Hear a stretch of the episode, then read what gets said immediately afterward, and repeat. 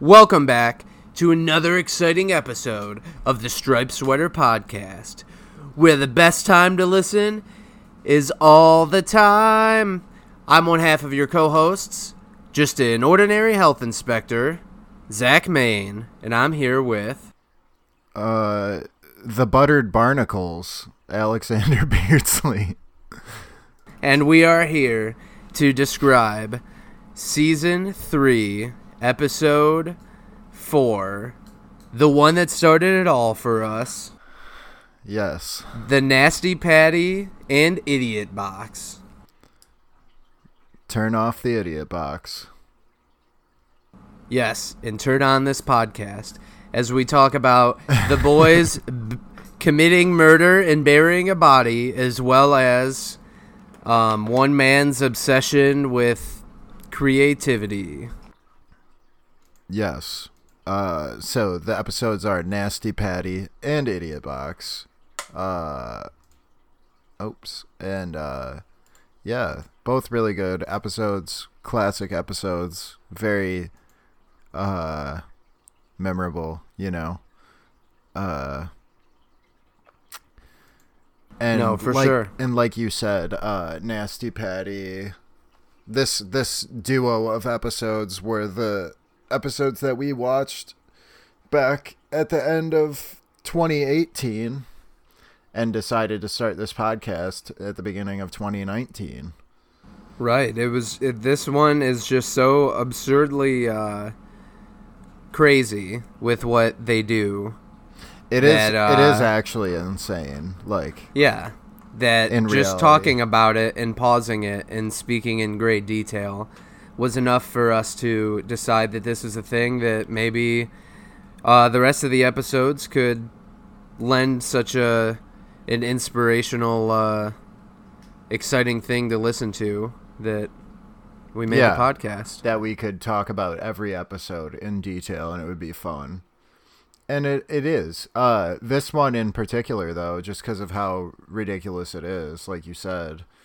And um, Nasty Patty uh, was like even banned in certain countries just because it's literally like about them killing a guy and trying to cover up the murder from like cover it up specifically to cops. So it's like it's very straightforward in what's happening. Uh there's like no dancing around what they're doing. It's it's a very dark thing. Yes. Um, if you've never seen it, you're in for a treat. And if you have, you probably don't realize just how fucked up it is. But we will get to it.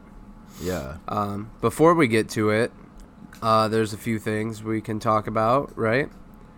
Uh, the first thing I want to talk about, real quick, I just want to talk about my ventures outside of uh, the podcast world. Um, so on Facebook, I posted that Mark Zuckerberg himself commented on a video of mine and my buddy's GoldenEye project, uh, bringing it into VR, as I've talked about, called Double O Quest. And yeah, there was a uh, an Upload VR article written about it, and neither of us knew about it at the time. And then he, Zuckerberg commented on it and is looking forward to it. So I've been really excited about that, and have been working feverishly to to complete it now. Hmm. Are you like getting far on it? Yeah, I mean we have um, a rigged body where you can be James Bond and you can move through uh, the facility level.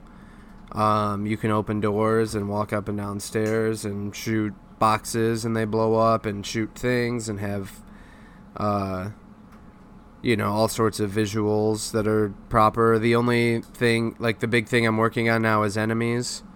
Um, we have to the point where the enemies have their animations and they'll walk around and try to shoot uh, shoot you and uh, look for you and whatever. But it's just got to be fine tuned before we release it out. You know, give people something, give them a good beta experience, or maybe we'll hold on to it till it's completely done. You know, we're just kind of seeing how it's going, and now it's picked up a lot of hype since. Indeed. Yeah, I mean it's cool. Well, thank you. Yeah, you're welcome. I just wanted to say too that it's been a kind of exciting quarantine uh, experiment I've been doing with the Eggs FL. Have you been watching that? no. Not at all. No. Are you shitting me? I don't know. You don't go on is. Snapchat?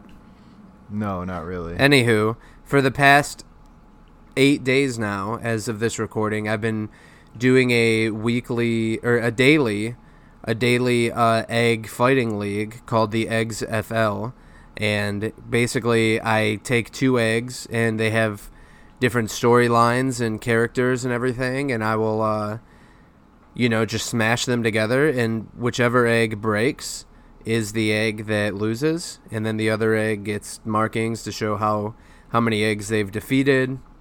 Um, we've had some some long streaks of one egg, you know, outlasting six other eggs. Uh, and they all have little characters, and it's kind of funny. Some of my friends and other people on social media like it, so I think I'm gonna put it on YouTube. I was actually gonna talk to you about it. What do you think about me using the striped sweater YouTube just to put it on? I mean, it's not a very uh, productive thing, you know. It's just kind of me doing it in my kitchen, but it's I think it's kind of interesting, It's fine. and it's you the only that. sport in existence right now. So yeah, then Yeah. I will put it on our YouTube, and that'll be the end of it. Yeah. So. um, I did want to say that if the fans can't tell that this one is being done while practicing social distancing uh, from the safety of our own studios, although you you're still working in with the public at yes, this point. Yes. This as of today, I mean this is uh holy shit. Two it's over 2 weeks of quarantine. I mean not full quarantine. We've been locked down for like a week, right? Quarantine spelled C O R N T E E N. Yes. Quarantine. Yeah, it's a type of teenager that uh, grows out of the ground and is made of corn. I just saw a thing on Facebook or something. It was like a compilation of people spelling it like that on Twitter, like obviously uneducated people. That's And- insane. And now I say it like that. I, I say it that way on purpose, and it's funny because you can't actually tell the difference if you say it. Right, like, no- quarantine. yeah, no one's like, did you just say quarantine? Like, it still sounds like I'm saying the right word, so it's funny. Yeah, I think I've mentioned it before, but one thing Rooster Teeth showed me is that it's really funny to go on Twitter and look up the word defiantly and see how many people use it thinking that's the word definitely. Yeah. and it makes them sound so dumb because it's like, "Oh, I am defiantly gonna go get my nails done," and it's like, uh, I don't, you know, what's so defiant about that? yeah. It's You're gonna funny to see. go in and demand to have them done. Yeah. So uh, we should kind of speed round, I guess, some other things. Uh, Animal Crossing, right? Animal Crossing's going really well for A- us. A Loving it. A C N H. Yeah, I just got my second bridge now. Wow. you're- Enjoying You're, really jamming. I'm enjoying playing it with my girlfriend. She's never really played games a lot, and uh, she's really into it, and we're playing it together. Uh, a lot of times, you know, on the same Switch and on the same screen. So cute. Yeah, and then just I just wanted to say this Nook Miles thing is very Animal Crossing, and it's very much like the next thing that that when it came out, it was like, oh, of course that's a thing. Why hasn't this always been a thing? You know, giving reward to these what seem like labor, you know, minor little things to make the to either experience new things or catch different insects or Right. you know, or even just planting trees. It's like it makes all these finally have some meaning more than just Yeah. looking nice. Everything has a tally, pretty much. Even like chopping down trees and placing furniture and everything like has a tally Oh, that yeah. that can earn you uh shit, which is pretty darn cool.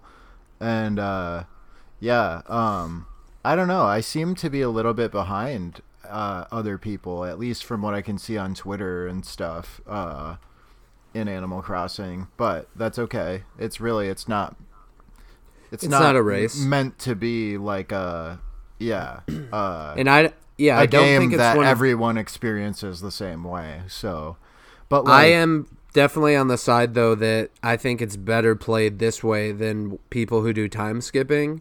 I think that the daily progression and the uh the sense of like getting like every day getting better and then seeing your final product of what's you know your town and house and everything. right. I think that's way better. That's what the game's really all about. I've never done time skipping. I just don't care to really. Yeah. Um, and yeah, it's just. I mean, that's not like what the game is like designed to be like. You know, like it's not supposed to be like a collect everything as fast as you can type of thing. Which Right. if you want to play it that way, that's fine. I'm just saying, like, that's not what anyone had in mind when they made the game. So, Yeah, it's like the everything happening like one day at a time. I think is really great. Yeah, I mean, that was the big gimmick with it uh, originally, was that it never, you know, it never stops. Like, the game continues playing. Uh, That's how they marketed it in the GameCube era. It was Yeah. like, the game never never stops. It keeps going even when you're not playing. Exactly. That's so cool to think of. Um, Yeah. So yeah, I've been playing uh, Warzone as well. I think a lot of people now are playing Call of Duty Warzone.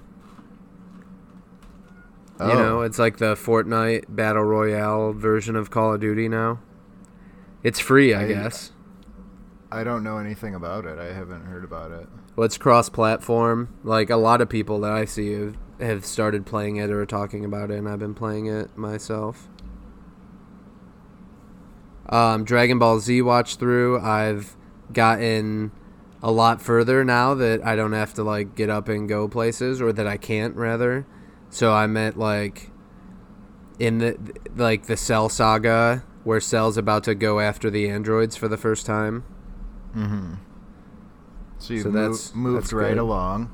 Yeah, pretty far. Cause before this, I think he just went Super Saiyan in like the last episode I talked about it.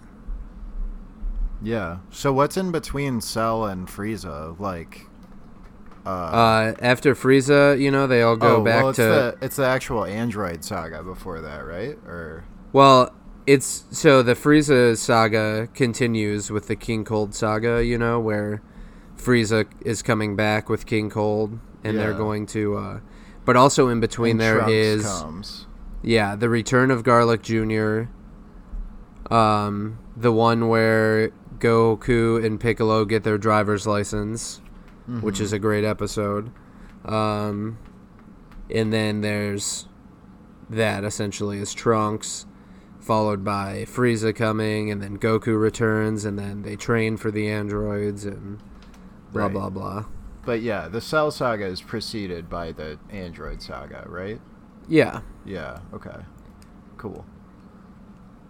Yeah, Yeah. it would be fun to watch all that again. It's been so long for me. Oh, I also wanted to say Dave, the Little Dicky show, is really good and it's on Hulu. You should definitely watch it. Yeah. Yeah. Casper. I think that just about does it. We've gone on a long time. I just feel like a lot has happened recently that I just wanted to bring up while it's happening. Yeah. Yeah, for sure. Um and yeah, this episode will come out soon, so this week. Right. So it'll be very topical. Okay. You got to get out of here, dude. You're causing way too much trouble. The time from this episode being recorded to the time that it's going to come out is how long it took that one fish to make the potato salad. Three days. Mm-hmm. Are you ready, Zach? Aye, aye, Alex.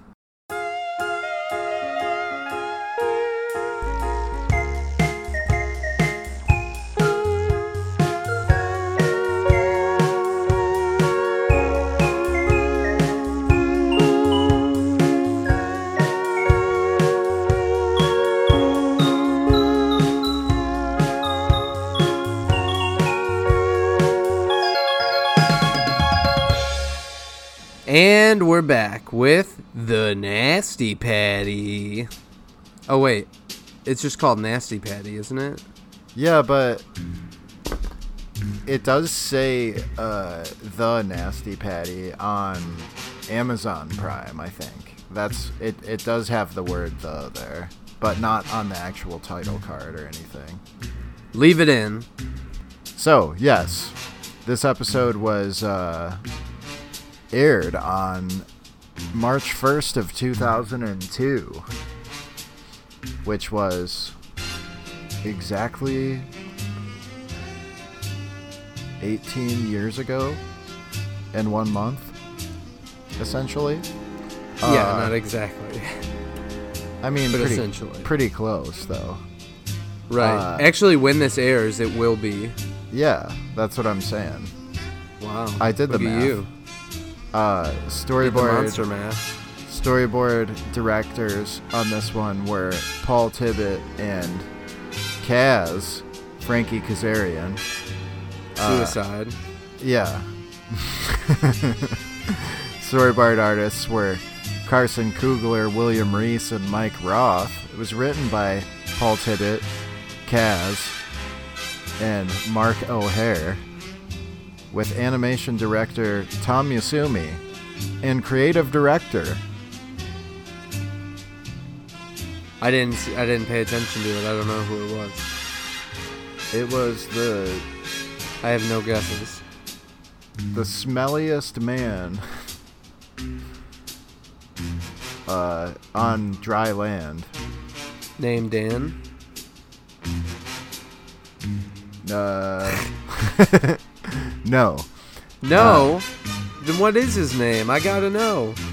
it's Derek Drymon. He, of course, is smelly. He's smelly because he doesn't like taking showers or baths. But he does stay clean. Just Yeah. smelling. Just smelly. But in a good way. Yeah, schmelly. Derek Drymon smells. Good. Yes. Yeah, somebody didn't finish this one. So this episode does start on a dark and stormy night, uh, as the narrator was saying, um, and it starts with showing the uh, the pineapple or not the pineapple, the uh, the island, the Bikini Atoll. The Island? hashtag Lonely Island. Yeah, that is, you know, it's very dark and the water's very uh, rough. It's raining. Yeah, that as well. Uh, and it's you know, so it's a real shot of that island, and you know, it looks like there's a horrible storm going on, Yeah. and it reminds the narrator of the time that Mr. Krabs and SpongeBob thought they killed the health inspector, and then he like laughs. Uh, Oh, what a tale. Right, but he's like, "Oh, look at this. Oh, it just reminds me of that time, just brings it up in casual conversation. Remember that time they almost got away with murder?" Yeah. And uh, obviously this story then has to be in the past of whenever this happened because you know, the narrator's looking back on it. The whole thing is a like a big flashback. yes, the whole episode is a flashback from the narrator's point of view. Right. And Apparently. w- And while it must have happened on a dark and stormy night, it begins on a bright and sunny morning, as they show. Um, And at Miss- the Krusty Krab. Mr. Krabs is in his office taking a bath. Uh, in money, yes. just full of money, and we see a health inspector uh, pull up to the restaurant, get out, and we can tell that he is one based on his tag that says health inspector, his badge. Yes. And uh, Mr. Krabs can smell him. Uh, so that's kind of a callback to the smelly smell that smells a little bit. He can smell things Yeah, from far and- away. And a health inspector is something important that he needs to recognize the smell of. So of course, he has he can just tell when somebody is a health inspector, even if he's never met them. Indeed. He's a great judge of character, that Krabs. Yeah. Uh, so he uh, pa- panics and says, "Wash your hands, clean the floors, change your underwear." And I just realized that's funny based on another line that's said later in this episode, the change your underwear one. The health Yeah. inspector is here, and uh, SpongeBob and Mr. Krabs are hiding in the kitchen, looking through the order window. Which I just realized it's kind of funny. Uh, Squidward's not here. Oh yeah, I was I was waiting to bring it up. He's not here at all the whole episode. He doesn't appear once. yeah, And they're in the middle of a health inspection. right. You know, I wonder if they they told him to go home or something or uh, you know, he was sick. I don't I don't know. But well, it's just funny. you know, nobody's taking orders. Uh, Right, there are running the food out. There are these episodes where one of them is not at work, SpongeBob or Squidward, and it's like. I don't know. We never see How what the restaurant is like during those episodes. We just see shenanigans that happen Right. uh, you know, outside of the whole thing. But it's like it's just weird because how does the restaurant function when one of them isn't there? Like, because they always make it a big deal. Like they make it a big deal when SpongeBob gets to run the register. So he's obviously not running the register and cooking. Yeah, Mr. and Krabs like he's Right. usually a part of whatever's going on elsewhere, so he's usually missing as well.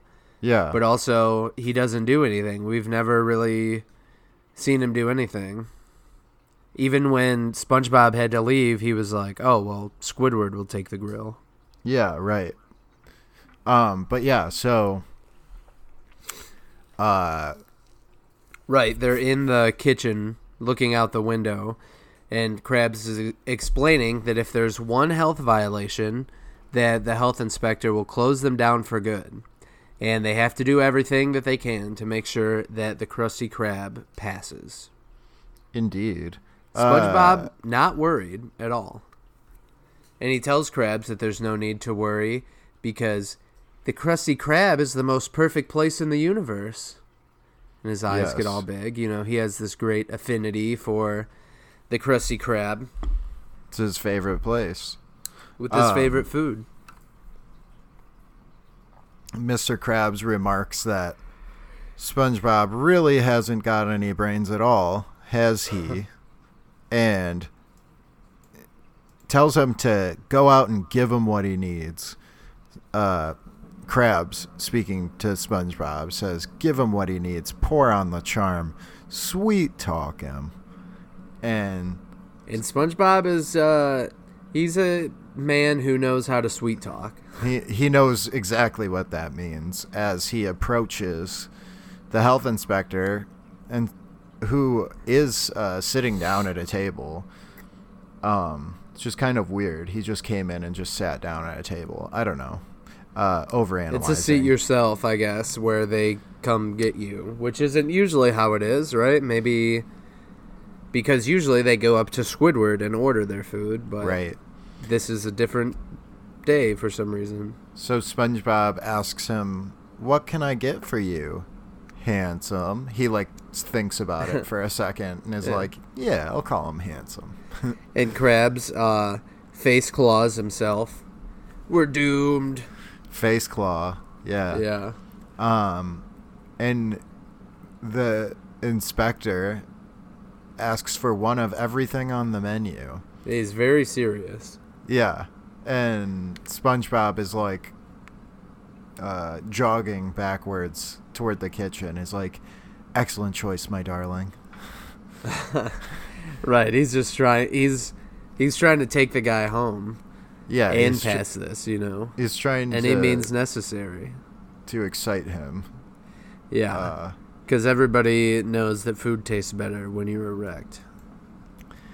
and he comes back and he's like he wants one of everything and then he says or mr krabs is like then we'll give him a smorgasbord and there they he has one handy and the future of the krusty krab is at stake Right. So then we get a little bit of them going back and forth, uh, just shoving things into this guy's mouth. And uh, we get to see all the interesting food that the Krusty Krab is selling now. The Krusty Krab hidden menu.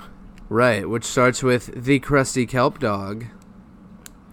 And the buttered barnacles are a touch of heaven. Ooh-hoo.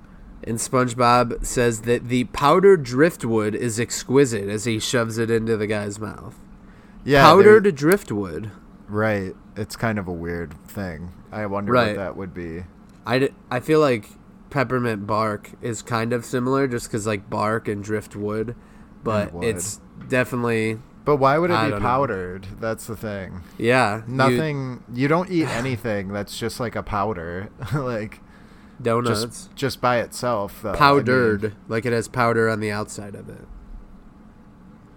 oh, like a oh. powdered donut. I see. Yeah, I was thinking like powdered, like made into a powder. Made of powder, yeah. Yeah. Huh. Interesting. But then there's also fle- fresh sludge pudding, which Always they- best when you eat it fresh. which goes down great with uh, some diet red Tide, Yeah, which I guess is like a like a red Dr a Pepper. a soda pop. Yeah. Well, it's it's yeah. I mean, well, we know that we know of Diet Dr Kelp, and now we have Diet Red Tide. right. They definitely are pushing the diet drinks. Yeah. And then Krabs at the end gives he gives him some fried flotsam. Yeah, which we looked up, and that is like debris from a shipwreck. Yeah. So I mean, yeah. it's it could just be the name, you know, but it's not a very catchy name, and who knows what it's made out of. We've also never seen any of this on the menu, but they're giving it all to the guy, and he's just like, "Please, gentlemen," and his mouth is full, and he just swallows it all. It's like, "Let me, f- leave me to finish my work in peace." And he has a pen, and he clicks it, but then instead of a pen tip, a fork comes out of it. Which is like very it's too big to Yeah, yeah, it it's like would- a solid piece. It wouldn't fit back in there. It'd have it to would, retract it would have somehow. to be a very wide pen, yeah. Uh, for that to r- work in real life. I bet they do have something like that though that you can. no, I assume that like the way it would have to work though is the two arms would have to like come out, and then as you push them in, they would collapse in on each other. Does Uh, that make sense? It would just be a little bit more uh, mechanical. I guess, yeah. Um. So he right. Then it cuts to him. and exactly. he he belches and he's eating everything. And at this point, he doesn't look serious anymore, right? He looks like like he's just full and very happy with his food. You know, he looks like he's drunk on Yeah, gluttony. yeah. He, and uh, SpongeBob takes notice of this, of of his fullness, and asks him if the voluptuous inspector enjoyed his meal. and then he gets all serious again and uh, writes on his clipboard. He's like taking notes on it. It seems so far so good. I just need to try a plain Krabby Patty, and my inspection will be finished. So, what do you know? The one thing that they didn't give him yet was their biggest selling point: The one first- plain Krabby Patty. The first thing they should have gave him, probably. Right. and also, health inspectors don't eat all the food. That's not Right. really a thing. that- That's not what they do, right? Right. They look more for like to check that your rat traps and stuff are, you know, in line and that you're taking good precautions with food, not Right. just seeing if it tastes good. Right. yeah, which is kind of funny and maybe leads Krabs to suspect something about him later. But Right. uh, SpongeBob comes back to report he, he just needs one more Krabby Patty and he'll pass us, which we were, which is not what the health inspector said at all. But Right. that's what SpongeBob took it as. He just said it'll be finished. He didn't say that they would pass. He hasn't even been in the kitchen yet to do his inspection shit. Right. He hasn't even seen Mr. Krabs, the guy who owns the place, because he's been hiding in the kitchen. That's so funny. He's like too afraid to even like talk to the guy. He's nervous. He just watches from the kitchen window. yeah, like a little bitch. Uh So Krabs is like, he picks him up. You know what this means, dear boy? We're in the clear. Woohoo! And they're they're all celebrating and they're dancing and then they're doing leapfrog with each other and then uh then they get on like dresses with you know poofy underlegs or whatever and they're doing the can can. yeah. Very classic can can. Dance the can can. Um Right. It seems like a lot of cartoons enjoy putting a can can in, even though it's not a thing that we see a lot in real life. I guess just because it's maybe it's visually pleasing and it's just a different way. Like there's only so many ways you can show excitement. Yeah. Like, well, this I guess we'll do the can can. right. You know. Kick your legs up in the air. Bum bum bum bum bum bum bum bum, and it's very it's very memorable. You know.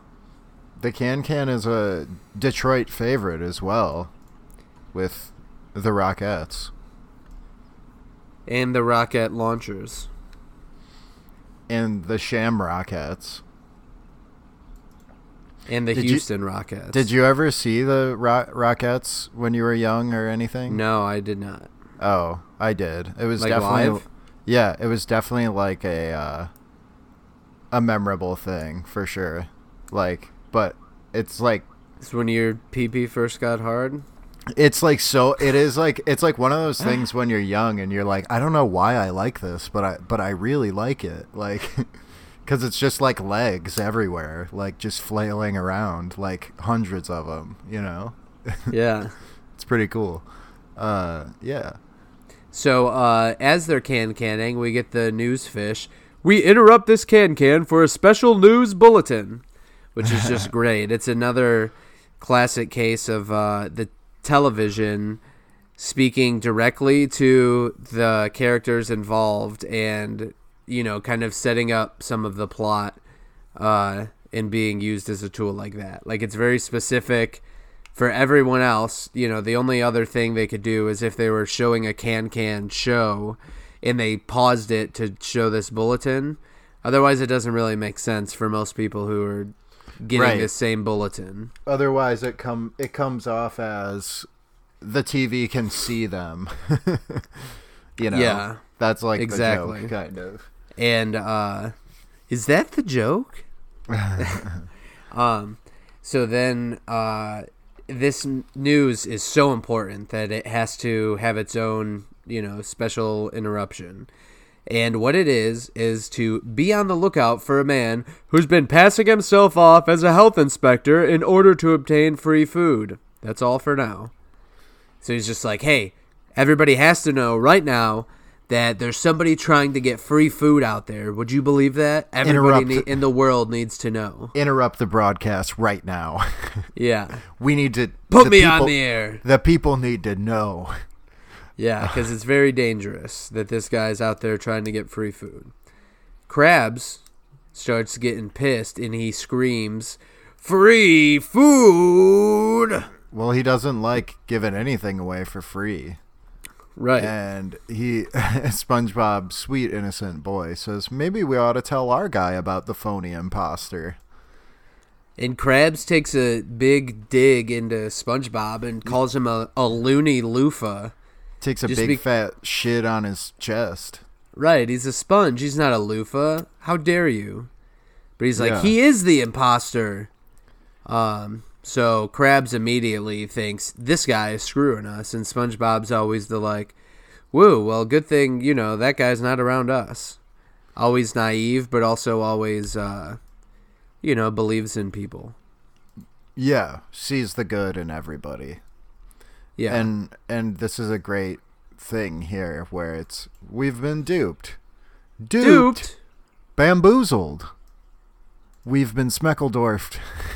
That's not even a word, and I agree with you. I don't know why that's so funny, like the timing of it, because Right. you like expect It to. SpongeBob to repeat what he says, but then he just comes up with his own one, which is like funny. Right, or that they're trying to like make it bigger and bigger. Like duped is one thing, but also bamboozled, and he's like, "We've been Smeckledorfed, you know? Yeah. And Krabs is like, right, that's not a thing, but we are it's- because this guy has hurt us so bad. Yeah. Yeah. He's just so Um, mad. And it's, you know, SpongeBob's known for making up words. Yes.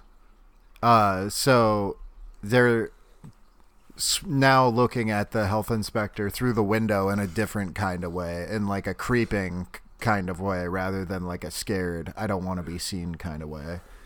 Right. And they're like, look at him. I bet he never changes his underpants, which is just funny because he told everyone to change their underwear at the beginning of the episode. so that they would pass. So apparently that's something that it, that the health inspector does check for is everyone is wearing clean underpants. Or it's at least something that matters to Mr. Krabs. Yeah. Because he's like, Um, oh, he probably never changes his, even though we know Krabs sends his underwear off in envelopes to the laundry, to the the dry cleaners. Yeah. Rem- when Squidward got that underwear instead of the check, yeah. uh, meager restitution. Um, Right. But yeah, the guy's just you know he's just sitting there, uh, you know, cleaning his mouth off and drinking and picking his teeth with a toothpick. But they're like talking shit about him, right? Because then SpongeBob says, "I bet he bites whale bubbles." Like, what does that even mean? yeah. What I was thinking about it. say. So a whale bubble, I guess like with I don't know, that's the thing. Because it would be a whale bubble would have would be like a big a big bubble of oxygen. Um so I don't know. It's like uh it's like something that a low life would do, I guess. I don't know. That's like what they're trying to say. But it kind of makes sense, I think. I don't know. Right. It'd be Right. like the equivalent of like huffing paint or something. Like inhaling something you're not supposed to inhale. Um I and then yeah, I love this one. Uh I bet his mom bought him that hat. like like what a fucking little bitch. He doesn't even buy his own hats. And it's like uh it's like a fedora. Yeah, yeah, right. It's like a stanzo. It's it's a Stanzo brand fedora. They're nice. Right. So, you know, like that makes him less of a person too. Like, screw this guy. We've been duped! Duped! Bamboozled! We've been Smeckledorfed. That's not even a word, and I agree with you. Look at him. I bet he never changes his underpants. I bet he bites whale bubbles. I bet his mom bought him that hat. Then we uh we see the beginning of this guy their plan to uh make the worst burger you've ever seen. Yeah. As he says, "You're dancing with the crab man now." and he tells uh well, this is as he's pouring globs of volcano sauce, which is what the bottle says, not like the uh the Taco Bell volcano sauce. But he says, right. "Join me, boy, or you're fired." So now he's gonna fire SpongeBob if he doesn't help him make this. But SpongeBob does kind of start off the way we would expect him to, saying, It doesn't seem right, But it feels so good. but it feels so good as he holds up a bottle of seahorse radish, which of course it would be like horseradish. And he puts some on the uh, the burger and says, Seahorse radish, the gnarliest stuff in the ocean. Yeah, Which I love. gnarly pounders. Yeah. Um, and uh which is I don't know, that's a thing because like horseradish or seahorse radish would at least be still considered food, but then Right. Mr. Krabs like takes it all the way to the gross level next. although think of like hot sauce and horseradish mixed together. it would be a lot for your body to handle for sure. Yeah. But right, Krabs says, "Hold on, I've got a jar of toenail clippings in my office." And why does he? He doesn't have toenails. The only person we've seen that has toenails is SpongeBob. Yes. Right. Mr. Krabs does not have toes. Unless there's little nails Or at the end of his nubs Right. that we can't see. um But yeah, so toenail clippings and then it goes straight to the bathroom. Oops, I dropped it in the toilet. And then Mr. Krabs comes in and he's like, "Well, fish it out and I'll dry it with me gym socks." Awful. They're just Yeah, they gonna made make it this so bad so it's going to be spicy and like sour and sweaty.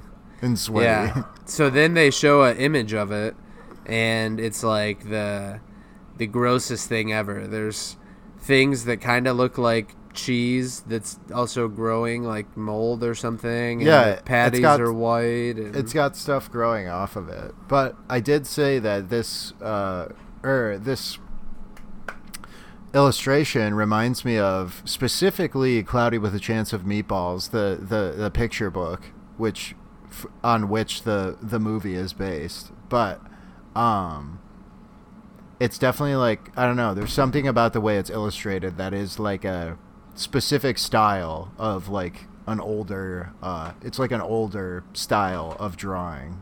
At least that's what it reminds me of. I think it's interesting.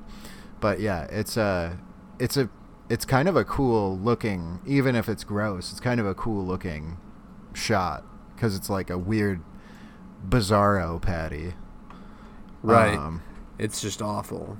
right. it Looks it's like, the worst thing ever. It's like the opposite of when they do a close up of a Krabby Patty and it like looks magnificent. And it looks like it has pimples on it. Yeah, It's so yeah. bad. On like the bun. Yeah. Also, they can't be near it without clothespins on their noses.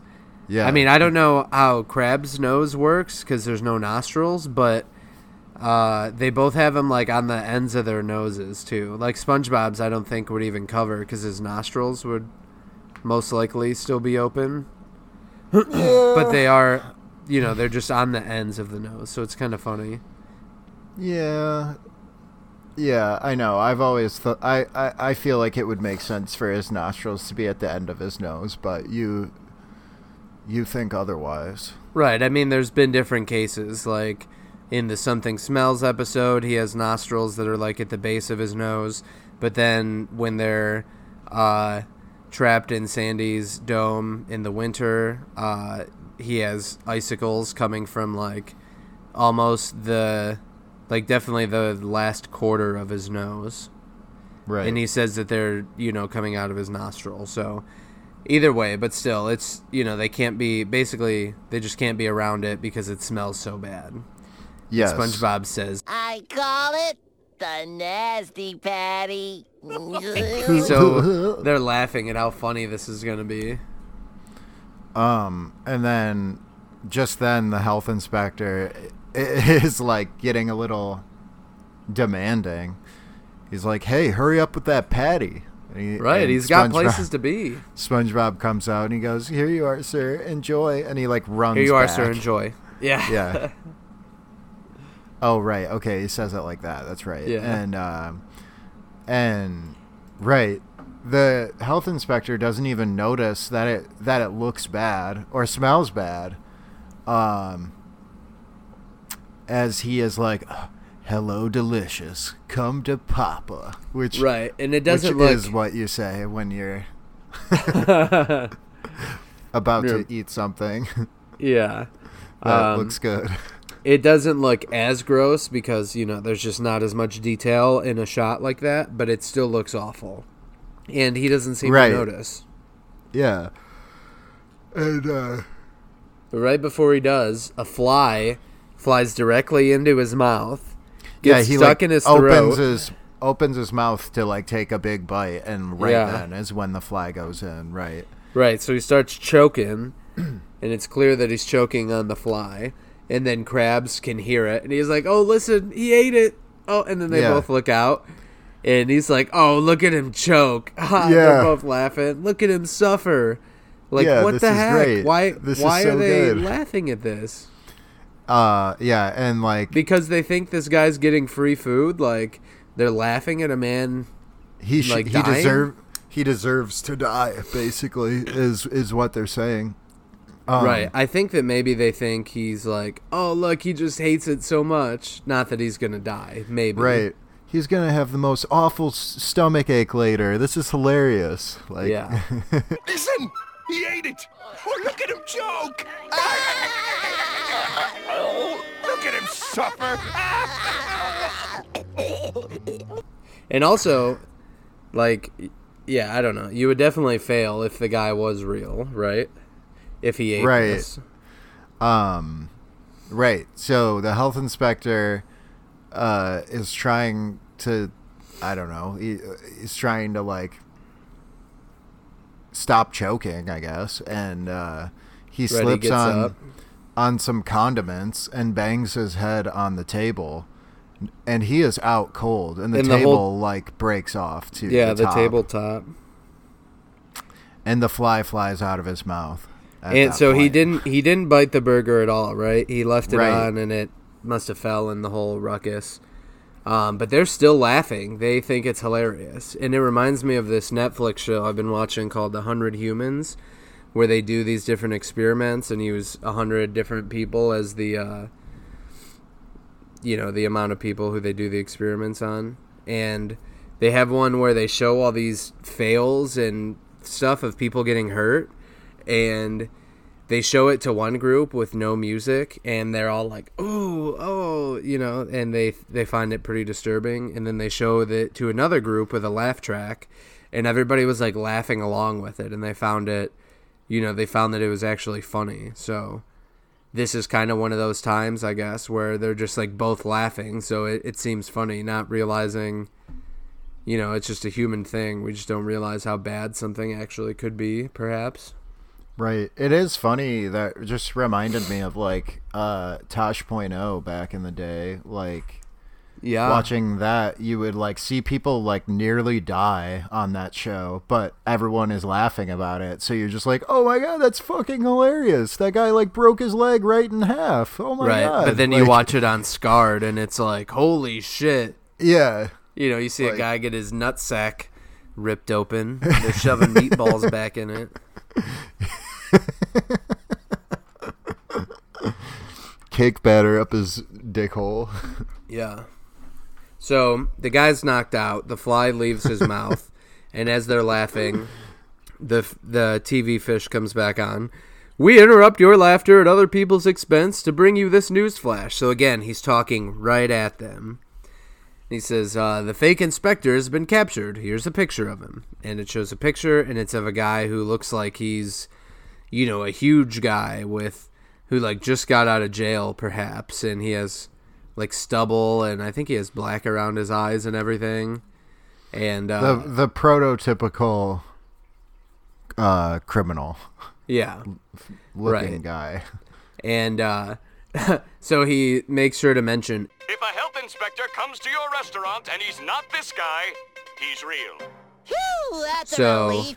You Yeah. know, that was the only fake health inspector in the world right now. So if anyone else is there, it's uh he's got to be real. Yeah, in case you decided to try and kill the the guy thinking he was the imposter, uh, just so you know that you don't have to do that. Don't right. I don't him. think at this point they have tried to kill the guy perhaps, but they definitely tried to play a mean joke. yeah, right? they tried to give him a, a bad tummy ache. SpongeBob definitely doesn't realize because he just he audibly says, "Whew, that's a relief, huh, Mister Krabs?" It's like you know, I'm sure our guy will understand if we explain the situation, and then we'll have a good laugh about it. You know, so they're gonna say, "Hey, we thought you were trying to get free food, so we tried to, you know, make the worst food possible, and you choked on it." You know, that's what he expects this how the he expects it to go down. Right. And uh, Mr. Krabs says, I don't think he'll be laughing, boy. Why, sir? Because that Patty killed him. And they both look and see that he's dead on the ground.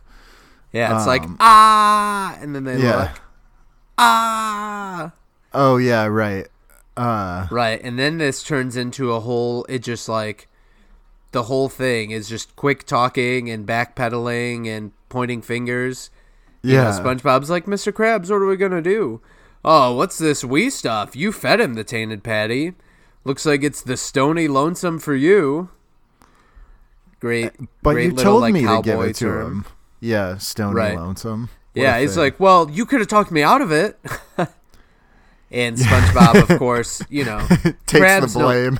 Krabs, no matter what, you know, he doesn't. uh He's not gonna admit to doing anything wrong.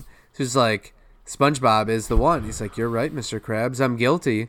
I'll never survive in prison. They'll mop up the floor with me. And it's funny because he's a sponge, so they Right, actually right. could mop up the floor with him. they would. And it would be good. Literally use him as a tool. Yeah. and then he grabs him. He's like, "Get a hold of yourself, boy!" And immediately, Krabs gets on to the like, "We're gonna figure this out. You know, we got to get rid of this body before anyone sees it. Got to take it out and bury it instantly." That's what he says. They don't check on him, make sure he's okay. They're like, "He's dead. We got to get rid of him." Otherwise, we're going to jail for killing him. That's the situation going on in this child's television show. Yes. Uh and it's still daytime at this point, right? I mean, it's not like Correct. No, it's for sure actually daytime. night. Yeah, I mean it'll be night really soon here, but it's uh it's like it's just funny. There's nobody else in the in the restaurant uh to see this happen, you know? Uh Yeah. or nobody around walking by or anything. They're gonna they're gonna make like Carole Baskin and feed him to a tiger. Yeah. Do you know about that? I mean, I haven't watched it yet, but I know everyone's talking about that show right now. Right. Tiger King. It's amazing. Let's let's let's do a Tiger King podcast. dude. There's so much to it. You We'd have be no so- idea. We'd be so topical. Your boy Matt Hagen just posted a thing earlier, like that he started watching it and had like a few things to say, and I was like, dude, you have no idea. Like, just keep watching before you say anything because it's about to get wild. It's just a Yeah. it's a ride. It's just like that abducted in plain sight show. Did you ever Right. watch that one? No, I never did, but where the guy yeah it. there's like a guy who is like being really weird with this girl he's pretty much like grooming her and they don't know he's like having sex with this girl and uh doing like a lot of weird stuff and then somehow the dad like jerks that guy off in a car and he's also sleeping with the mom it's like what the every time you think it's like what a story it's like what a story, Mark. You know, it's just worse. Oh, hi, Mark. yeah, Uh, that's what that is. what a story, Mark. right. So Yeah. back to the Bob. Uh, like you said, it was nice and uh, sunny out, and then it cuts to Krabs and SpongeBob going up a muddy hill while SpongeBob is dragging a body. Like by the collar, he's kind of like holding it with his little bit of fingers as he can and he looks so grossed out. He's like, "Oh, gross germs. It's all icky and corpsey." Yeah, Because it's an icky corpse. That that's why. That's what happens. yeah. Icky corpsey. And he even sprays it with like Lysol. Ew, and he, he just keeps dragging it, and then he like starts dragging it with a tissue in between his hand and the shirt. Yes, very topical right now. Yeah. Speaking also- of which, what? I was just gonna say it looks like I don't know if we can tell yet, but they are in a cemetery, right? I don't think Oh so. Oh no, it's not. I I always in my head pictured it as a cemetery, but it's not. It's just no, a, it's just uh, a random spot. yeah. Okay. Yeah. what were you saying um, about it being topical? Oh, because of the tissue and the disinfectant. Yeah, all that. Yesterday, there was a person who came in to the store with a uh, a trash bag contraption that they made, like literally like a homemade like suit with like a mask so they you could see their face and everything. It was That's fucking weird. It was fucking insane, dude. Everyone was like, "Dude, like you got to go up front and see this. Like this this is so fucking crazy." That's funny. Cuz like That's there are people yeah, there are people wearing, you know, masks and and gloves, like that's to be expected, but like this is like this person made a fucking suit. It's like That is so fucking stupid. I I don't like. Yeah. I don't know what to say. Like you are insane. I'm sorry. Like you are. Have you an been touching You are a crazy person. Directly? How do you mean? You know, like shaking hands or like hugs No. or No. high fives or anything? Not at all. No. No. Yeah. Just elbow.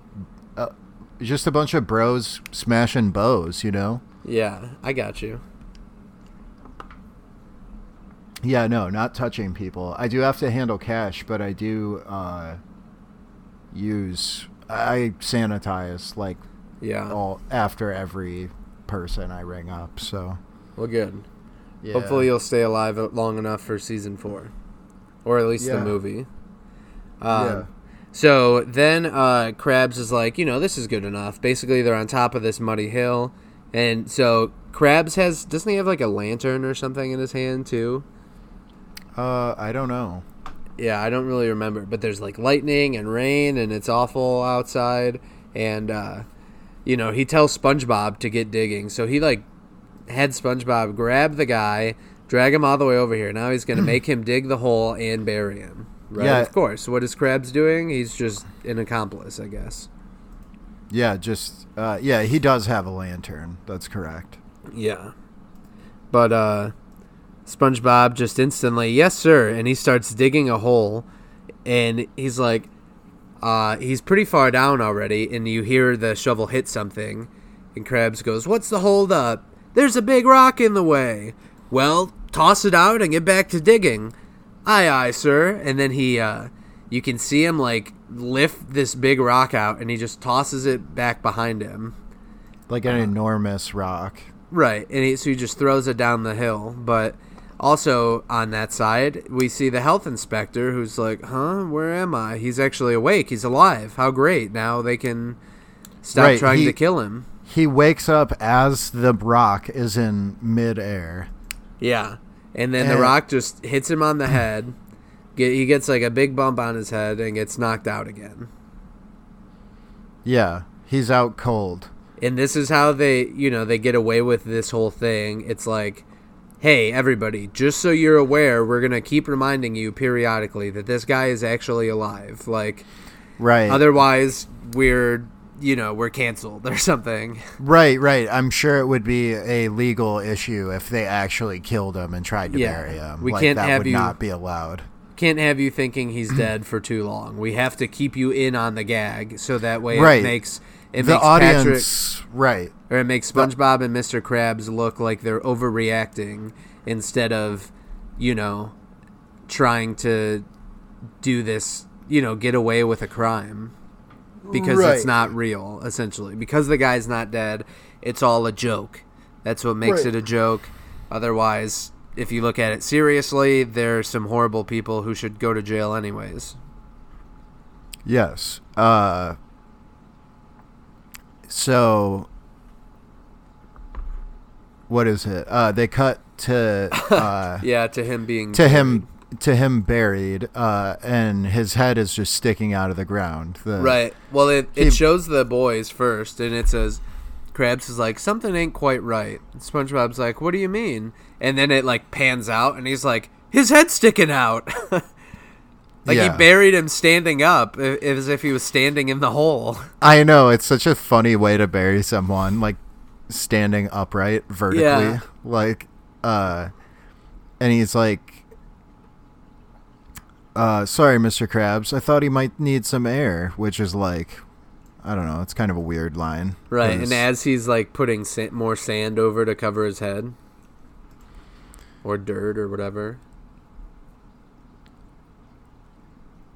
And uh, right, Mr. Krabs said they don't they don't need airs where he's going. They don't need air where he's going. And uh, SpongeBob, the sweet innocent boy, is like, shouldn't we say a few words on his behalf? And uh, Mr. Krabs is like, I mean, you can tell he just wants to be done with it, but he's like, Yeah. yeah, I guess, I guess we should. Like, you know, he's like, uh, he was a credit to health inspectors everywhere, and uh, And then SpongeBob, what a brave man going into the line of duty like that. Why? And he's like wringing his hat. You know, he's like so uh so distraught by it. What Yeah, right. Man. as a health inspector.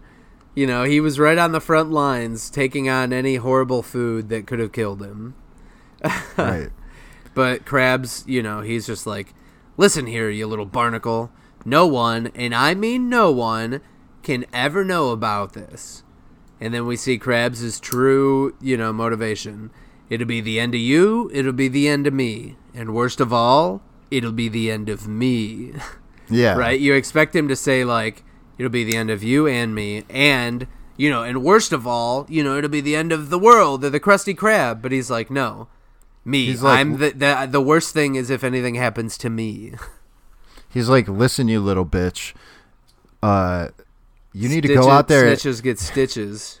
You need to go out there and you need to make that shot, or else I'm gonna shove your head so up, far up your own ass. you'll you'll be wear you'll have to wear yourself as a hat. I was just watching that earlier today. So then, uh, you know, Krabs basically. If I was SpongeBob, I'd be terrified. It's like this guy just made me, you know, bury this dead body, and if I do, if I turn on him, it, the same thing could happen to me. You know, I could be in a, a grave. But immediately, as Krabs is like, "It'll be the end of me." Then we get a flashlight on them. Stop right where you are. I'm afraid we're gonna have to arrest the two of you. And we see a cop. There's two cops in a car. And uh, SpongeBob's like holding on to Krabs. Mr. Krabs, I'm too young to go to jail. But he covers his mouth and he's like, ha, and uh, what would be the charges? For not being at the Krusty Krab to whip us up a couple of delicious Krabby Patties. You know, it's like a joke. Yeah, Everybody's laughing.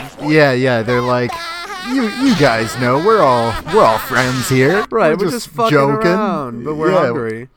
Yeah, yeah, but Um, we actually are hungry as shit. So Right. So uh, he's like, oh, ha ha ha ha. Laugh, boy. You know, because SpongeBob's not. And he's just like, ha ha ha ha ha. yeah, you know, at a time like this, how can he laugh?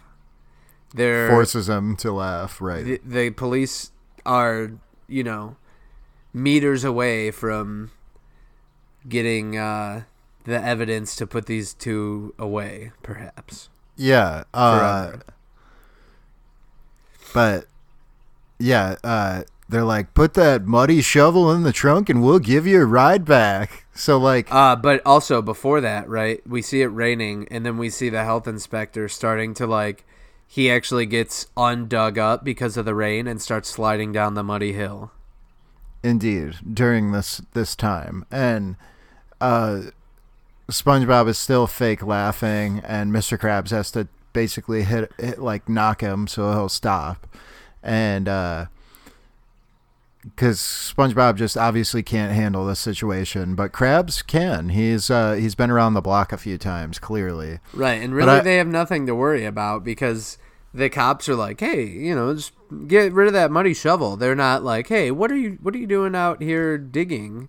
So this just is kind of funny, right? Yeah, the muddy shovel is one thing, but also then we'll give you a ride back. So how did they get out there in the first place? They just walked, with the health inspector. They drag dragging them the him behind them, right? Like that's pretty weird. uh, Yeah. But anyway, so Mr. Krabs gives SpongeBob the lowdown as they are uh, going to put the shovel in the trunk, so they're like away from the cops. So They can like Yeah. have a second to talk. And he's like, "We're just we're just getting a lift back to the Krusty Krab. I need you to stay calm. Don't lose your cool. Understand?" And then SpongeBob looks down and says, "Can I lose my cool now?" And and we find out why Krabs as is like, "Why?" Ah, yeah. They see the health inspector is now down like at their feet, right at their feet perfectly. and he looks And dead then- for sure. And now he's and- muddy. And what a great thing too. Put him in the trunk, boy. I'll keep the cops busy. So So, we're now going to Yeah, go- we're gonna use the police car to take this dead body and bring it back to the Krusty Krab. Right? Let's not leave it right here because all we have to do is get in the car and drive away. Right? They don't even see the body. It's dark. He's like, yes, the best thing to do is to put him in the back of a cop car that we're going back to where we work, and there's two cops here.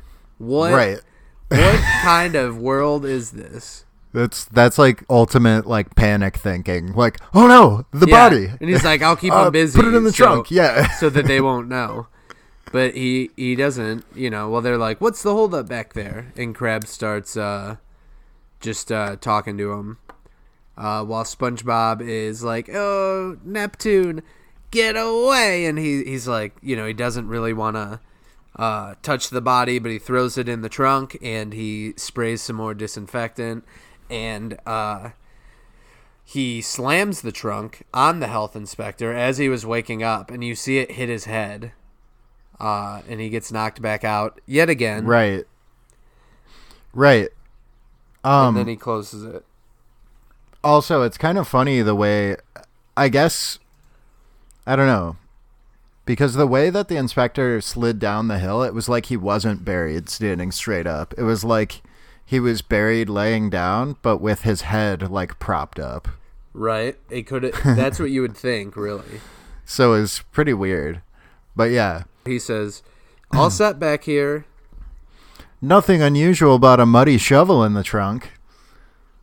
Uh, and and they yeah they get in and uh, yeah he's like SpongeBob is all weird and you can tell there's a a tension in the air and the female officer is like you okay there little fella and Mr. Krabs of course is there to speak for him he gets car sick real easy He literally slides in like, you know, he doesn't move, and he just kind of moves onto the screen from off screen. It's right great. yeah yeah he's like and his eyes are all bloodshot and he's got like a just a a panicked kind of look on his face Yeah, but Krabs Uh, always, you know, quick on the draw. Oh, he gets car sick real easy. Like they haven't even driven, but he's car sick. right right he's he's just in the car that, and now he's getting sick And there's a male fish and a female fish that are the uh, the two cops. We're gonna learn that one of them's Officer Nancy, but the other one I don't think we know his name at this point. But uh, the guy is driving, and he says, "Well, buckle up, and we'll drive real smooth, like." And then I love this because the car, it looks like an inchworm, you know, if uh, as it moves, so it kind of like arches up, and and then like zooms off but it's like so fast that the whole car like bends up and then shoots out. So he's like, "Oh, we'll drive real smooth," and then he like turns on the freaking lights and just takes off. yeah it Because the whole time their sirens are going off in the background, aren't they? I'm pretty sure Um, they are. no he turns them on when they take off Right. Well, that's um, what I mean during the whole drive. oh yeah during the whole drive yes uh yeah uh so yeah they now mr krabs and spongebob have some some stuff to say to each other in the back and right. he's like Krabs has had time to formulate a bit of a plan. when he when we get to the krusty krab i want you to take that shovel and bring it around to the back entrance and stuff uh i mean stow it in the freezer Right. understand And he's like winking a lot. right like, right "Uh, i mean uh, he uh, blink, he's blink, literally winking right but um He's like, I understand, but what do you want me to do with the bot? and, And he- Mr. Krabs yeah, co- grabs his lips. Bottles of soda, bottles of soda, same thing. Put them in the freezer. Yeah, I and love it's that. funny because so his claws are completely covering the mouth, except his like his lips are coming out. And then as they both like nervously laugh, SpongeBob's mouth kind of comes out in between Krabs' claw. yeah, You know, so basically he's saying, you know, why don't you stuff that body in the freezer? And he's like, but SpongeBob didn't pick up on it. That's why he's like, but the body, nope, bottles of soda. Definitely trying to, you know, SpongeBob is just losing it. He's gonna ruin it all. yes. So then we then- see, yeah, we see them at the Krusty Krab, and With uh, uh, a neon sign, the the uh, the uh, actual uh, Krusty Krab like sign, the the what is it? The seashell has like neon lights on it, and Yeah. this is the only time ever I think that it's like that. Right. just because it's raining and everything. It's a cool look. But Yeah, right. SpongeBob is going to the back door, dragging the body. So you know they must have all went inside, and SpongeBob's out here grabbing this body and shovel. Um, he's Yeah. like, "Oh, this is so gross," and he looks, and the back door is locked, and he says it out loud. The back door is locked. What am I gonna do? And the next thing you see, you know, Krabs is in there uh, cutting it up with the cops. They're all laughing about whatever. And you Yeah. see SpongeBob walk up to the door with a gigantic hat on. Yeah, it's all lumpy and it's huge. It's like three times the size of him. We're to assume that he stuffed the health inspector's dead body into this small hat, but it expanded. Yes. Um. Yeah. it's a very uh, stretchy hat. Uh, but yeah, so Mr. Krabs sees SpongeBob at the front door. Uh, He must have had to take out his brick of lead before doing it. That he Yeah. usually keeps in his hat. Right. Uh.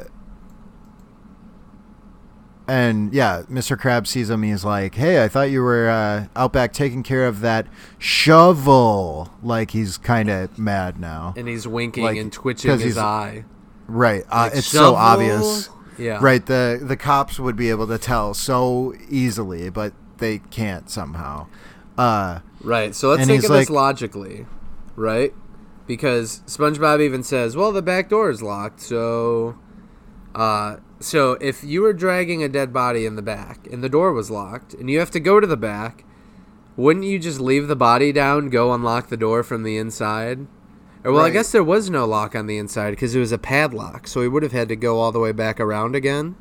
But Right. still, definitely the least conspicuous way to do it. But instead, now he definitely has a health inspector in his hat and it's like sagging over. He's trying to like balance so he doesn't fall over. And he says, "So if you'll excuse me, I'm going to go put my hat in the freezer now." yeah. right? And, like uh, what? Right. He's losing. Uh, like he doesn't know where he's even at in the story anymore. He's like, we just have to like get through this whatever Yeah. way we can. He doesn't know what he's doing. He never knew what he was doing. He doesn't handle all this pressure very well from the start. Um, so yeah, they're like, "Hey, is that kid okay?" And uh, Yeah, she's like, "He's acting a little funny." He's like funny, yeah. He's a, he's a real cut up. That one. He kn- he knows how to keep the crew in stitches. Good one, boy. Always on that one. Like just like Yeah, there's no off on his funny switch. You know, he's just He being funny with. he's so funny all the time. I'm Yeah. just gonna talk about how funny he is as long as I can. Uh, But then I think he like hits the door, like the frame of the door or something, and the health inspector falls off. You know, well the hat falls off, and uh yeah. And to distract them, Mr. Krabs opens like, yeah, the oh, register. Oh, you're. Oh, I almost forgot. Uh, Yeah. It's open cash register night. First two customers get all the money in the cash register. Right, and first of all, this is the same day, so they're definitely not the first two customers because the health inspector was there, and there were other people eating. yes. Uh, And also, nobody saw the guy die because I'm pretty sure there were people eating. I mean, he was there for a while, so in theory, the the Right. people left. Um.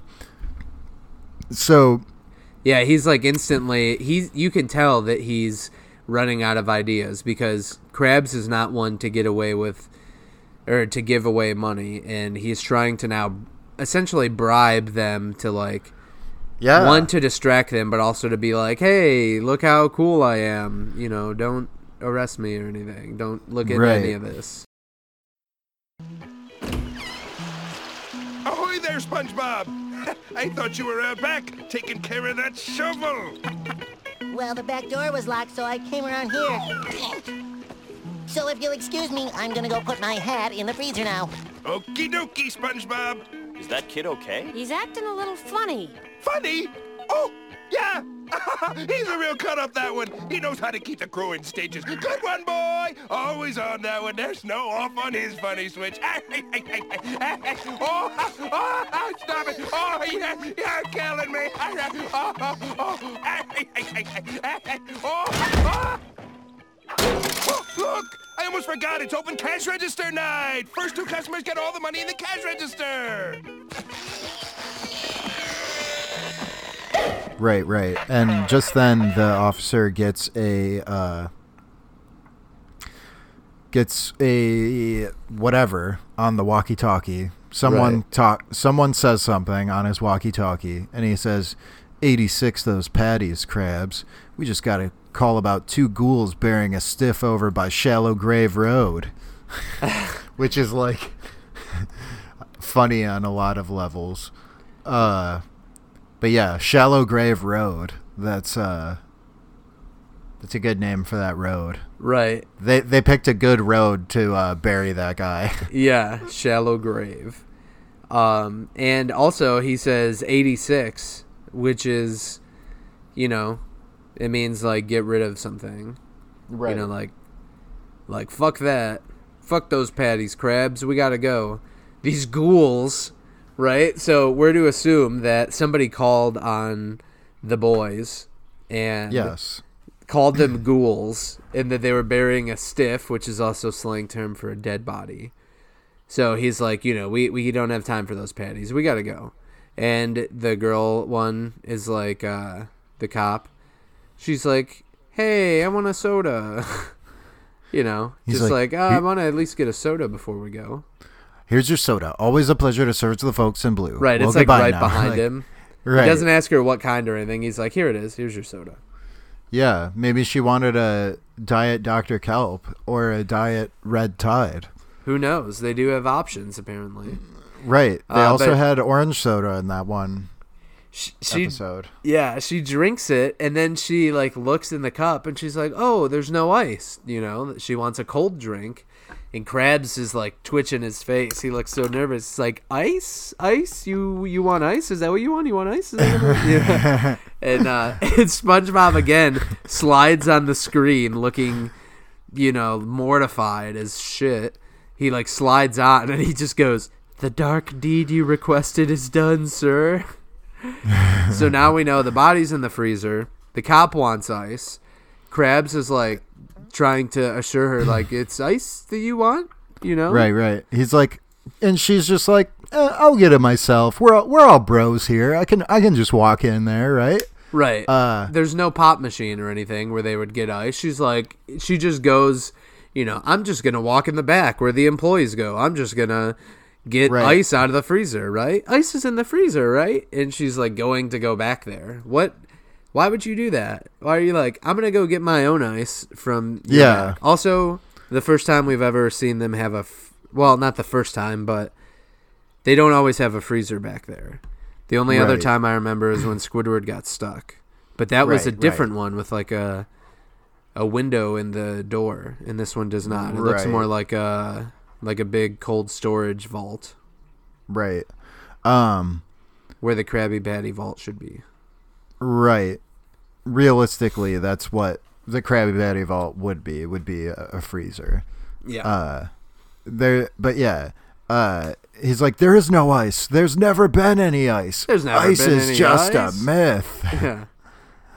So Um, he's trying to tell them like, "Hey, you there's no ice. Ice is not a thing It's ever existed. You sound dumb for even talking about Right. ice, you know?" right. Uh, and so also right, well, we'll get to where she basically he doesn't have any ice, we're to assume at this point, right? Because he didn't give her ice. If there was ice anywhere else, he would have just been like, "Oh no, I, I keep the ice over here." yeah, I'll just get it for you. Yeah. Right. Right. But instead, he's like, uh, it doesn't exist and there's no ice because he knows that his ice is actually in the freezer.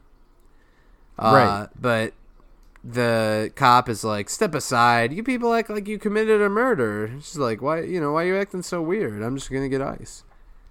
And then Krabs confesses. but of course, he Okay. confesses that SpongeBob killed him, and he put. I literally I confess, SpongeBob killed him. What? you can't pin this whole rap on me. and he was just, insane, out of control. He would have killed me too if he if you two hadn't come along. Right. It was all Mr. Krabs' idea. And Put him down now. He's a mad dog. and SpongeBob goes, he wears curlers to bed. and Krabs is like, wait, it's not what you think. That was the worst thing that either of them said. Like Right. Mr. Krabs doesn't even have anything to say back to He it. He's killed like, the "No, man. Well, no, it was his idea. Well, he wears curlers to bed. He's like, no, no, I don't. No, not my secret. Uh, and it's like, what are you two talking about? Right, and then we just like killed the health inspector. it's just like when SpongeBob and Patrick were pointing fingers about the balloon. They were like, "He did it, he did it, he did it," and then they're like, "We both did it." You know, they both man up. We killed him and Yeah. then stuffed his body in the freezer. Well, he says You we killed him, buried him, and then stuffed his body in the freezer. right, right, Which you know that Which is make true. sense if they did fully bury him, but right. She- but yeah. it is true. She's like, "What? You mean in here?" And then she opens the freezer, and there's just like a little bit of water in there. So now we know that the Krusty Krab completely doesn't have any ice for some reason. A freezer doesn't even work if there's water in there. Right, that as well. We're to assume it was left over from the guy getting up or something. And Yeah. he was definitely wet and cold, and being in the freezer, he would have froze. It would have been awful. Yes. But they were trying to preserve his body so it didn't stink. Right? That's kind of yeah, I, I guess. Yeah, right. and Um, uh, but yeah, they're they're surprised. He's like, "It's empty." She goes, "Is this some kind of joke?" Yeah, a joke. SpongeBob laughs too. say maybe he turned into a zombie and walked out, and they all laugh. And then that's when a zombie looking well It's a silhouette what looks kind of. yeah what looks like a zombie to the the uh unsuspecting police officers uh comes up It's and like, oh, and SpongeBob was like ah it's the zombie yeah. and uh the inspector turns the lights on because the lights weren't were, were off i guess Right. for dramatic effect and that's why he and- looked so daunting. it's like you guys should Oh, take right. yeah, he- instantly he- gets hit with an anchor right on the top of his head by the male fish, the cop. take that you zombie Yeah, now he has like a big bump on his head, and then office the next one goes, uh, "I'll take it from here." He just grabs a barrel and hits him on the head. Die, zombie! Yeah i love that Yeah. die zombie Good police work, Uh, Officer Nancy. it's funny too because it's like completely ass backwards. Like these are complete idiot cops. Like they got so lucky that they found the two stupidest cops ever. right. Like who believe in zombies and like just uh, don't see all these Clues. uh, clues that lead them. Yeah, right. Like Yeah. they're just bad. But that's why that's even funnier. Like good police work. Yeah, good. You like know, we we, we did It's- good. We did good today. It's yeah, police like- work to just hit zombies on the top of the head. You know, that's what we were trained to do. Good job. But then he notices, hey, this guy's not a zombie. He's just an ordinary health inspector. And he's like, Yes, and at the risk of being hit again, I'd like to present you with this. You know, he looks fucked up. But he He's holds got- up a piece of paper and we see that all that his inspection was is it says uh, the word pass on it and has a check. That's it. Yeah. So it's either pass or fail. yeah, well, that's that is what he said at the beginning of the episode. If he finds one health violation, then they're closed for good. Right. And after this guy has just been through hell, he's like, "Oh, hey, don't hit me again. You you guys pass." Please Like, don't hit me just again. let me I, leave I here. just want to go home. Yeah. Yeah. And he's the- you know, he's not holding a grudge or anything. He's like, "Here you go. You guys pass. It's okay." well, like, he's been bonked so many times. He's almost like happy in a weird way. He's like smiling. He's like, yes. Yeah, he's I'm very fucked up for being like, hit this is head. hopefully the end of it, you know. right? Yeah. And SpongeBob's like, "Hey, Mr. Krabs, look, we passed the inspection," and they all go, "Hooray!" And then when we, I fell over, sorry, go ahead. we get a weird thing, right? Where Krabs is like, "Come on, everybody, Krabby Patties at half price." Well, not really. As they all walk out of the kitchen, right? So there's a few weird things going on, right? First off, I guess the cops are like, "Hey, we have time now because." Uh, you know, it was just you guys that they called us on. So let's have Krabby Patties. Krabs is going to charge them for it, um, regular price. But then they all walk out of the kitchen, which is where you make the Krabby Patties. And so they leave the room. Like, where are they going? And who's going to make the patties? That's pretty important, right? Yes. Um, the health inspector crawls out, like his arms like go completely from back to front, like he's swimming, and he holds himself up and just goes, "Oh boy, I'd like a Krabby Patty." The door, without anyone touching it, just slams in his face, and then we see the uh, the stormy water again, and the narrator's like, "Well, that's the story. Yes, they are all idiots, aren't they?" It's like this classic. poor health inspector. You like He, buried uh, him, like nearly killed him, and then he passes you, and you guys leave him in the kitchen to Just go get, leave him there. That's what I was gonna say. Like they don't help him up or be like, Yeah. "Hey, like, And in are fact, you okay?" they let the door Like- slam in his face. They're just like, uh, we'll just leave him in here and walk out. Maybe they're he'll, thinking he'll let himself out. He's gonna make the patties. Like, where are they getting them from? He's the only one in the kitchen. It's so ridiculous. They are all idiots. Yeah. So this is okay because he wasn't really dead. You know, that's essentially the moral of the story. Um I don't know, is there a moral? Uh know when you've taken a prank too far? Be honest. Uh, y- Um I I guess it's just like, uh, yeah, uh, never assume. I don't know. Yeah, uh, there's no, there's no way you can get away with murder. That's kind of a Don't- lesson, I guess. don't test authority. I don't know. Right. There's a lesson to be learned somewhere, but uh, I think it's another perfect episode. It has a great amount of humor, memorability. The animation of it was really well done with all the uh, weather effects and everything, and the the close-up shots of the fish and the patties and everything. Um, And like him sliding in on those occasions when Yeah. he slides, like For that's sure. all well done for effect, you know. Uh yeah, it's a really good one. Um But yeah, you know what? And maybe judging by the last line of the episode, yes, they are all idiots, aren't they?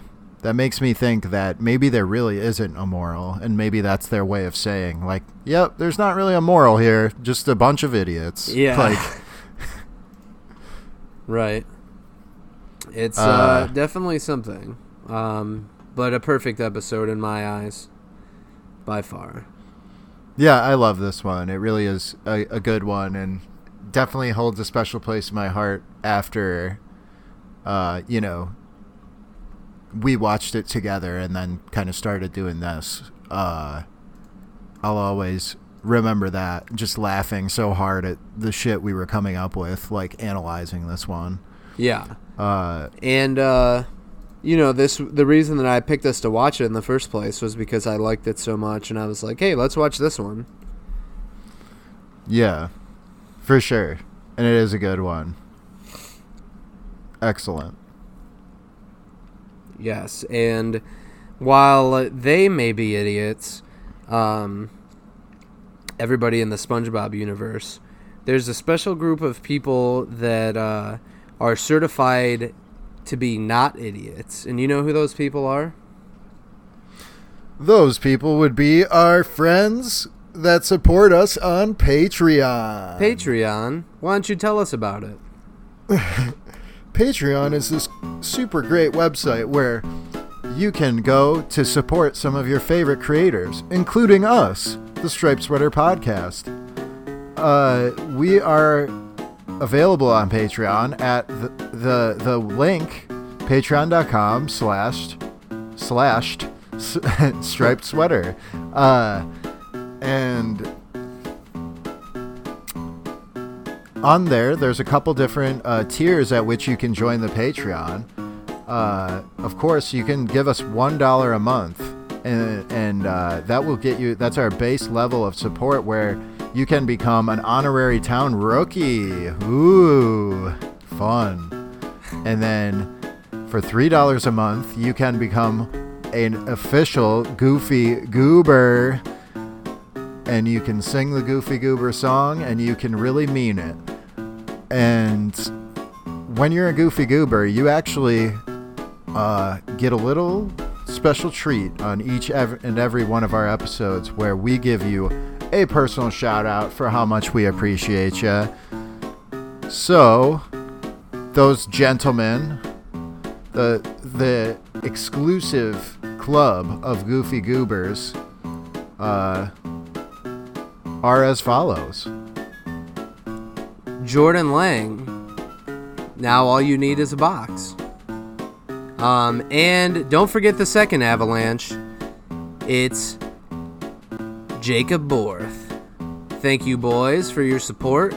You guys Two are very real, special boys. You're real goofy goobers, and it means a lot to us. I just wanted to add on to it that you know right now we're in a very crazy time in the world, and I understand not you know there's not probably a lot of people uh, using their disposable income on entertainment and things like this so we really appreciate you guys for sticking with us. I know it's only a short amount of money or a small amount but it definitely means a lot to us and your continued support and uh, you know we're fortunate enough to still be working in this time.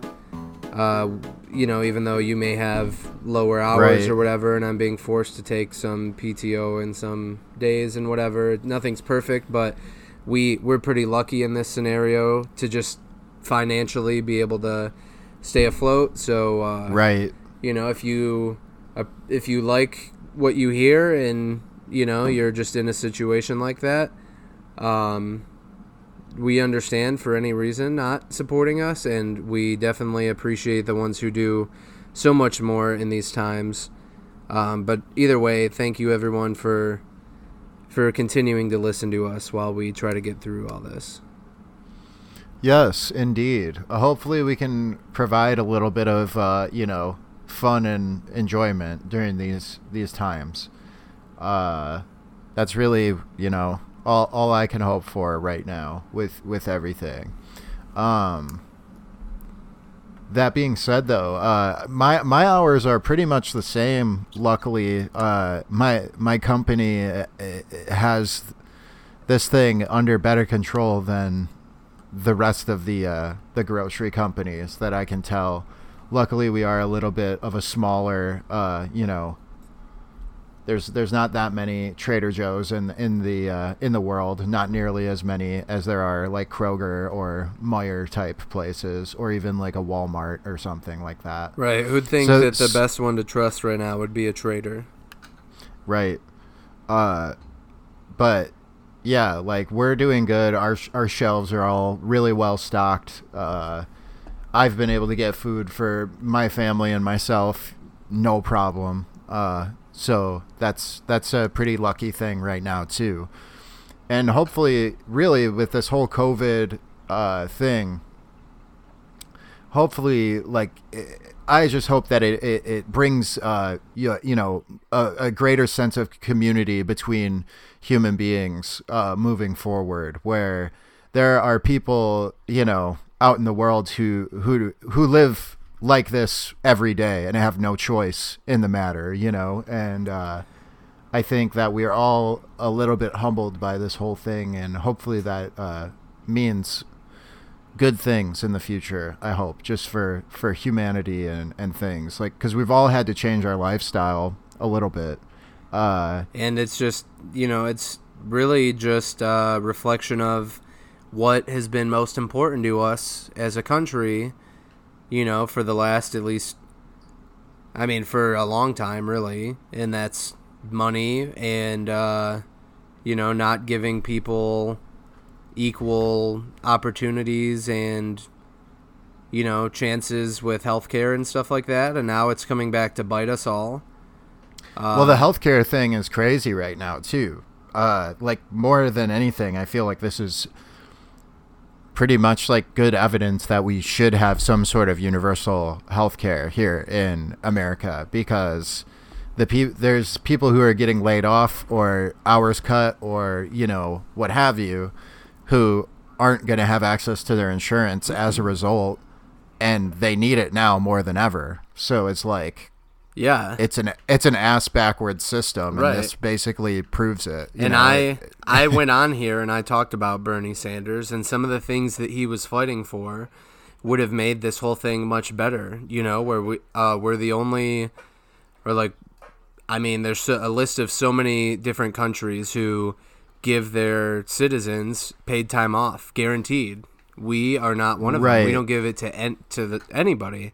So the only thing that we could do to to stop people from having to come in and forcing them to is to shut down all the businesses because people can't afford to take time off. We every everybody in this country is paycheck to paycheck. Like when you think of it, I mean, I was for a very long time, and while I have some savings now, you know, it's just one incident away from yeah, something and look at the corporations that we're bailing out the big companies because they're essentially that they're like we can't afford to shut down. So now we're bailing them out huge amounts of money when it's like but you expect different things from us. And that's just kind of the way that our system is set up. And then even this $1200 check thing i mean if you look at it that's about what minimum wage gets you. And i think we would get more if you know the minimum wage was more.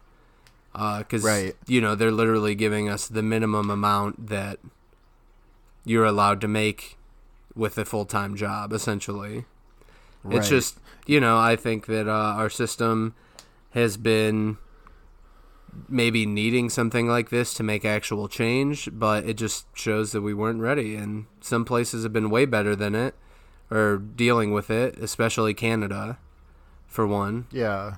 while they don't have as many people or as much traffic, it's still they've been handling it very well. Yeah, I mean, right. None none of our systems in America are set up for any kind of panic like this. Yeah. And this isn't even as bad as it could be. I mean, imagine if it was like I mean, we don't know yet, but I mean, you know, the thing I like to compare it to is the Black Plague, just because the Black Plague, you like, if you got the Black Plague, you basically died within a week. yeah, Uh, no question. And there was a very there's a very low chance that you would come back if you got it. Um, and like half the population of the Earth died. You know. Uh, and if that were to happen now, like there would be there'd be no coming back from it in America. Like America would would fall complete like because it has no nothing in place yeah. to to combat something like that and like we are living on planet earth like the the planet itself can kill us at any given time like we have there, nothing is guaranteed but uh in america you know i don't know there's there's i don't even really know i don't have like a a, a point to end it on it's just uh things are really messed up and this kind of shows how messed up they are. And that's the thing too. All and I don't even want to like make it a political thing really, but the all the the people who are like you know, diehard Trump supporters are, are all like yeah, please uh, give everybody money. Like that's that's awesome. And it's like, isn't that like kind of uh, Socialism. so what you people think socialism is? Right, exactly. And, it's and like you com- get both sides of the story. It's so frustrating, right? Everybody's like, "Oh, Nancy Pelosi, you know, signed off on this, so you're getting her money," and then other people are like, "Oh, you not your president? Then, you know, don't give the don't take this money Trump's giving us." And it's like, we paid it in taxes. This is literally what socialism is. Like, what is what are Right. you, there's no way to defend this. And The whole situation's been made a hundred times so worse ridiculous. because of misinformation from our president, who doesn't give a shit about us. And there's audio recordings of him saying things like that, and for anyone to follow it is insane to me. But you know, people have their own whatevers, and that's what makes us you know, a society is having different opinions and stuff. I just personally don't understand it, but I think looking at it objectively, you can see uh, that it's been made worse because of our management by our leaders. Yeah. Um, Yeah. Um, But just like just like he said in the last episode, the narrator, we're all a bunch of idiots, aren't we? Yeah. Speaking of idiots, this next episode is called Idiot Box. Whoa. Uh, and all right, Idiot Box, of course, aired on the same day as the other one. um, storyboard artists or storyboard directors were Paul Tibbitt and Kent Osborne. Uh, storyboard artists Carson Kugler, William Reiss, and Mike Roth. Writers were Paul Tibbitt, Kent Osborne, and Meriwether Williams. Animation director, yet again, was Andrew Overtoom, and creative director. I also didn't look at this one, but I think I have a guess this time. Is it, Lay it uh, on me. Smitty Werbenjagermanjensen? Correct. He was number one, after all. this episode starts with uh, SpongeBob and Patrick in front of SpongeBob's house, as it does. Just hanging out. Right, and uh, they're looking down the street or whatever. SpongeBob says, You see anything, Patrick? He says, Oh, I need my glasses. And then we get a great little gag where he takes two glasses of water and he puts them over his eyes like they're binoculars. And like pour, he like pours the water onto him to to put his eyes up to them. yeah, and then we can see his eyes through them, and they're like actual human eyes, and they're huge. You know, yeah. so it is it is like they are working as binoculars. Um, It's very funny too. They like blink, and I don't know. It just looks very funny. Yeah. And he sees a mail truck and he tells him that. Then they see a mail truck and they're both like, Our package. He throws the glasses and they start dancing. They're basically just hopping from one foot to another, like back and forth. Um, they're just doing it for kind of a long time. It almost is kind of like uh, the dance we do in ska called skanking. We It's kind of like that. did you say we? We meaning the ska community. Which apparently is you.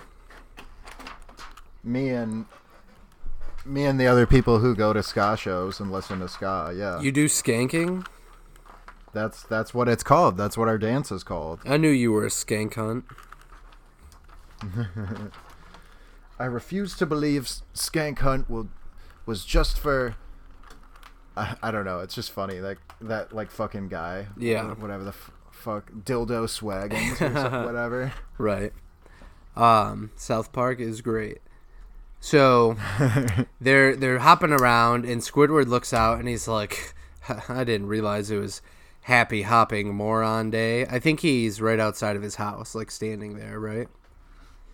Um, S- Squidward. yeah. Uh. Yeah. He's like at his front door. Yeah. And uh, the male fish is like, SpongeBob SquarePants, that's me. And he just puts a big, he throws a big box off the truck onto the ground. Yeah. Just tosses it. Yeah, like it isn't fragile or anything. And Squidward remarks, "That's a big box." And then SpongeBob thanks them, and he drives off. And they're still just jumping around and hopping. And uh, Right. Patrick's like, "Hey, SpongeBob, when do we stop hopping?" Thirty more seconds, Patrick. As if this is like, we got to do this. Thirty seconds, you know. Let's keep doing it. We're just hopping. Yep. They got to do it. Uh so then they um Squidward theorizes that they probably ordered a lifetime supply of bubble soap, and uh, we see the boys uh, lift a giant TV that's way too big to fit in that box. It like expands as it comes out of the the box. It like gets bigger. Yeah, it must be like a hundred inch TV, you know. Yeah, and is and Squidward is like, "Huh? A brand new television?" Which is funny. I noticed in the wiki, uh, the trivia section of the wiki, they were saying like, "So this would have been like, be, if that's what a new TV looks like, this would have been, you know, 2002 or whatever that this took place, essentially." Right. Because it's not a flat TVs screen. Well, TVs do did not look like that for very much longer. yeah. only only a few more years. Um, but yeah, it's like a giant box. You know, this TV. It probably would have weighed a hundred pounds. Or Yeah, like the ones that or have its own stand built into it. That's Right, how or- they are. Back in the day, I mean, I, I don't know how common this was, but I had a buddy in high school who had one of these TVs, and he said they actually built it in his basement. Like, it wow, wasn't so you couldn't move it. Yeah. right. It was literally built down there. Like, Right. So they crazy. get they get a new giant TV, um, and they're like easy, easy, and then they take it and they just throw it on top of SpongeBob's trash can. So this box is more like in front of Squidward's house than anything. Um, right. They are actually kind of right in front of Squid's. They're in between the two houses. Yeah. More so. So the male Yeah. fish just casually tosses a TV onto the ground that's too big for the box it's in, and then they throw it on the trash, and uh, they're like, "Yeah," and then they jump in the box and they close the box flaps, and Squidward Yeah. just watches the whole thing go down. Yeah, and just confused. And he's like, just when I thought they couldn't get any, any stupider. And uh, he goes up to the box to talk to them, and he's like, So you two ordered a giant screen television just so you could play in the box? And SpongeBob is so sweet that he pops his head out and he's like, Pretty smart, huh? Right? I didn't think it would work. right. They're like, I- "Oh yeah, yeah, that's what happened. Isn't it a genius idea?" I love that. I thought I, I thought it, it wouldn't work, Lion, because it it makes you think that they like sat there and like planned this out together. Right, they're They were like, "Oh, there's no way we could So- just buy a big box, but maybe we Right. could get one if we bought a giant TV." But then, what it, what'll they do if we just throw it away? You know, maybe this won't work. Maybe they'll take the box back. That's like a fear. that's the thinking. Yeah. Yeah, right. Uh, it's like, hey, you guys aren't going to use that TV, then we got to take it back. Like, Yeah, and it's great comedic timing how they can just like pop out of the box and say stuff too. Yeah, it is. I love that. Uh, and uh, he's like, "That's quite the plan there." But wait, there was something else I wanted to ask you too. Oh yeah. Now, what was it? yeah. Don't you two have any brains? The second time that uh, SpongeBob has been accused of not having brains in these two episodes. it's very funny how these things happen in the sister episodes. Like, Right, and these are both they're- about they're both directly using the terms idiots as well. right, yeah. Um, it's interesting how that works. Maybe that's why they pair certain episodes together sometimes. I don't know. Right. Um, but he's like, "Wow, I never really thought of it." Or wait, uh, Squidward says, "Uh, or I'm sorry, SpongeBob says." We don't need a television, not as long as we have our and this is an iconic moment in SpongeBob history. And one of the early memes. Well, not early, but like memes as they are now. I think imagination was one of the big templates. Yeah, a very popular one. Mhm. But yeah, he says imagination, and of course, puts his hands up above his head and draws a rainbow, And an and a rainbow Yeah. appears. Yeah, And he's Uh, he jumped up. He's standing on the side of the box at this point, so it's it's a pretty sturdy box. yeah, He It would have jumps to up be, and is for standing sure. on it. Yeah, so a lot of people know that imagination. Just when I thought they couldn't get any stupider. let me get this straight. You two ordered a giant screen television just so you could play in the box. Pretty smart, huh? I thought it wouldn't work. Yeah, that's quite a plan there. Oh, but wait. There's something else I wanted to ask you two. Uh, what was it? Oh, yeah, yeah. Don't you two have any brains? Squidward, we don't need television. Not as long as we have our imagination. And Squidward's Yeah. like, wow, I never thought of it that way. That's really something. Can I have your TV? So basically, he's like, yeah, yeah, you know, just like, he'll let me have his TV if I'm, you know, just playing along. But SpongeBob's like, with imagination, or this is where he jumps up actually, but either way, he's like, I can be anything. I can be anything I want. A pirate. R and he makes like a little hook with his finger. A football player. Hup, which is kind of like in a just like a stiff arming pose. And Patrick goes, "A starfish."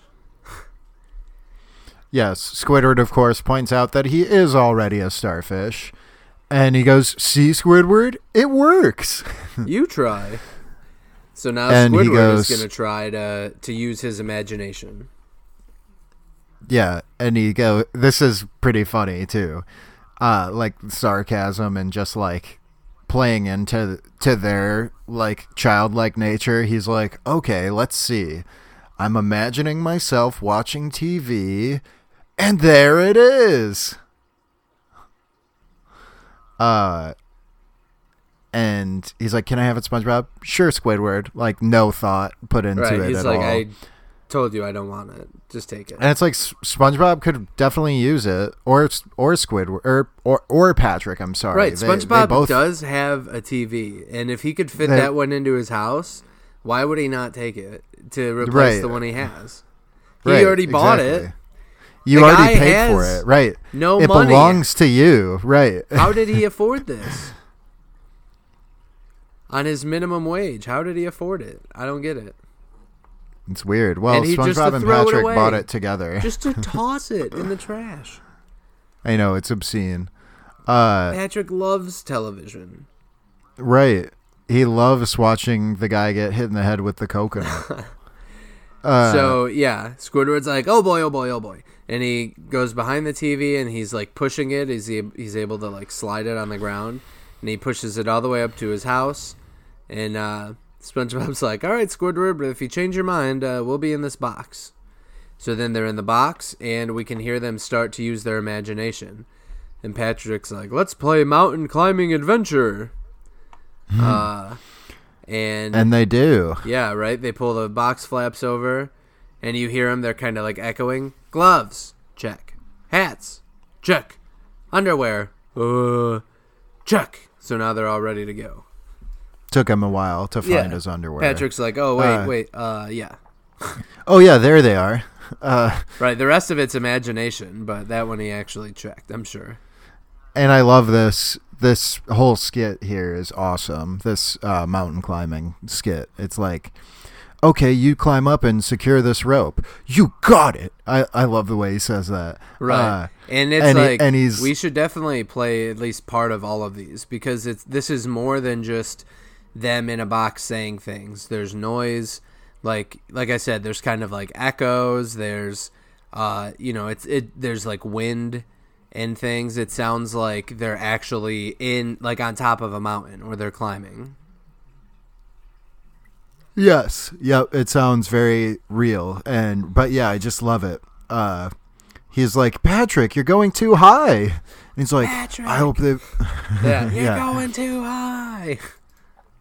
and he's just like nonstop. He's like just going crazy, Yeah. scaling this mountainside. And Squidward like- goes, I hope they put some air holes in that box. and then goes to Take it easy, them. Patrick. You've got to acclimate. And he's like, I'll take it easy when I'm dead. Yeah, I'll take it easy when I'm dead. Yeah. I'm shaking hands with Neptune. Woo! Excelsior! right, big Al Gore guy over there. Yeah. Um, Squidward's like, Um, oh, wait, where's the remote? And then he sees it over by the box. And as he walks up to it, you know, he can hear them, uh, he can hear them playing around. Uh, and I forgot to mention earlier they they bumped butts when they uh when the thing came, the box when they jumped in. yeah. So they bumped butts, but they're they're playing around. Squidward picks up the box and he just l- looks at them for a sec. Patrick screams, "I am the Lizard King! Woo!" And it's funny. So this is. Oh yeah, why is that funny? Well, it to me because uh, there's a thing in the office where Robert California is like, "You don't know me. You don't even know my real name. I'm the fucking Lizard King." Like that's a thing that he says to threaten uh, Michael. I think it is, or Dwight. Gotcha. That sounds funny, but the reason why it's actually funny because the, do you know who the Lizard King is originally? Bowser. no. Uh, so long, King Bowser. Uh, you know that's what he really says. Yes, I do. Instead of I know. Gay Bowser, Yeah, of course. King Bowser. Like whoever called him King Bowser. But anyway, uh, no, the Lizard King is Jim Morrison from The Doors. That was his his thing. I'm the Lizard King. I can do anything. That's what he would say. Gotcha. So whenever you hear a reference to the Lizard King, they're referencing Jim Morrison. Not Bowser.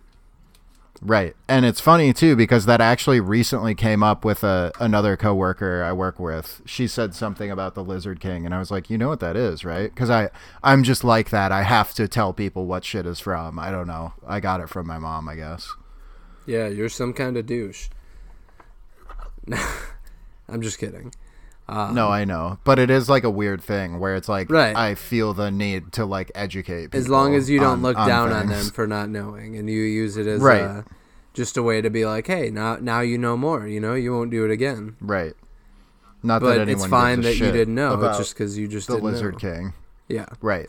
um so Pat SpongeBob is like Patrick Patrick I think we should keep our voices down we might start an avalanche he's like what I said. And so he just keeps screaming louder and louder. I think we should keep our voices down in case of avalanche. What should we keep What? down? Yeah.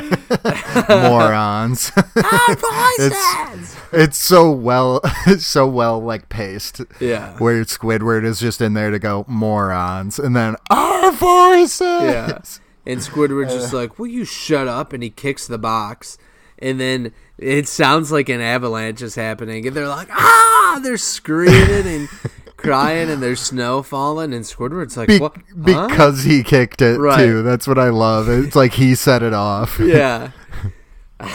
like they're in some sort of world in there, and doing that shook the whole world, and now it's like he's responsible for this. He's like SpongeBob, and he like touches the box, and then it's ah another avalanche, like explodes. Yeah. and it gets super real, right? Yeah, no, it get, it gets like scary. Like, it, uh, what is that movie? There's a movie like this. Oh, I guess it's kind of like 127 hours, but that's not what I was thinking. Yeah. There's a movie where people get stuck in the mountains and they have to like start eating each other. It's weird. yeah. Uh, but yeah, it's kind of like that, or it reminds me of that anyway. Where Patrick's like, "Hold me," and he's like, "Hang in there, buddy. The chopper's on the way." And he's like, "SpongeBob, my legs are frozen solid. You're gonna have to cut them off with a saw." yeah, and Squidward. Patrick, I Squid- can't do that. Squidward's I- starting to like get nervous, like listening to this. Right, right, right. He's buying into it, and he's like, "I can't do that, Patrick. Why not?" Because I already cut off my own arms. And Squidward Like- falls to his knees. I already cut off my own arms. No. No. And Squidward like can't stand it, you know, that they're dying because of him. And he opens the box and looks in, and it's just the two of them sitting in there. And he's like, "Wait, what the? How, how were you making both- that noise?" He's like, "Ha, what noise, Squidward?" So it sounded, it did sound very real, you know. Their imagination screams volume. is so good that it sounds real to a bystander. Yeah, and Patrick just said, I could only hear the sound of our laughter. So they're just like sitting in there laughing, you know? And it didn't sound like an actual real life ending situation from where they are. Let's play mountain climbing adventure. Let's go for it. Gloves, Check, hats, check. underwear. Uh, Check. Okay, Patrick, climb up there and secure this rope. You got it. Patrick, Patrick, Patrick, you're going too high. I hope they put some air holes in that box. Take it easy, Patrick. You've got to acclimate. I'll take it easy when I'm dead. I'm chicken heads with Neptune. Woo! Excelsior! Where's that remote? I am the Lizard King. Woo! Patrick, you gotta Patrick, get up here. Patrick, I think we should keep our voices down. We might start an avalanche. What? I said, I think we should keep our voices down in case of avalanches. What should we keep down? Morons. Our voices! Will you two shut up?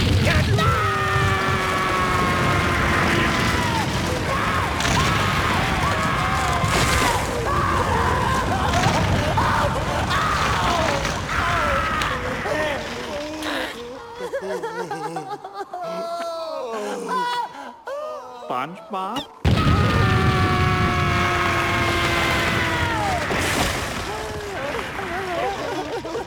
Oh me!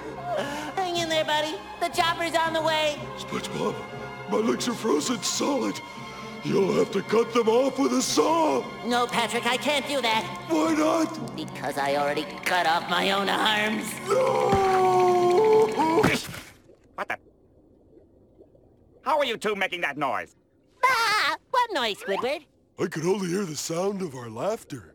And this is great too. Yes, but the sound effects, the avalanche, The- and the- he goes, "Don't, Yeah. don't forget about the second avalanche." Right. So Patrick like- like, knows what happened. You know, they're kind of playing dumb, but he's like, "Yeah, remember Right. there was the second one too, and it sounded just as good." right. right. Squidward just like, ah, forget it. You know, clearly they're not gonna say anything. He's like, I don't know why I'm wasting my time out here when I could be watching my brand new television. And then uh, he walks away, and you can hear a helicopter is in the box.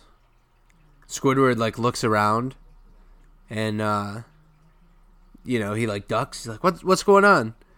And you can hear a pilot, "Attention climbers, hold on, the saws are on the way." so it's actually Yeah. them playing loudly again. Yes. Uh, and they're both like, "Yay!" And Squidward goes, "Grr," ah, and he like walks away from them and goes inside. uh, or wait, no, no, he no. opens it. Right, I'm sorry, he opens it first. how are you two doing that? And he's like, well, first we establish a base camp at 1500 f- or 15,000 feet. He's like, no, the noises. How are you making the noises? you know, not. Yeah, he's thinking they're like, well, how you know, how did you climb that mountain and get in this position? But he's like, no, you guys are making noises. and he goes, that's easy. All you need is a box. And imagination. Yeah.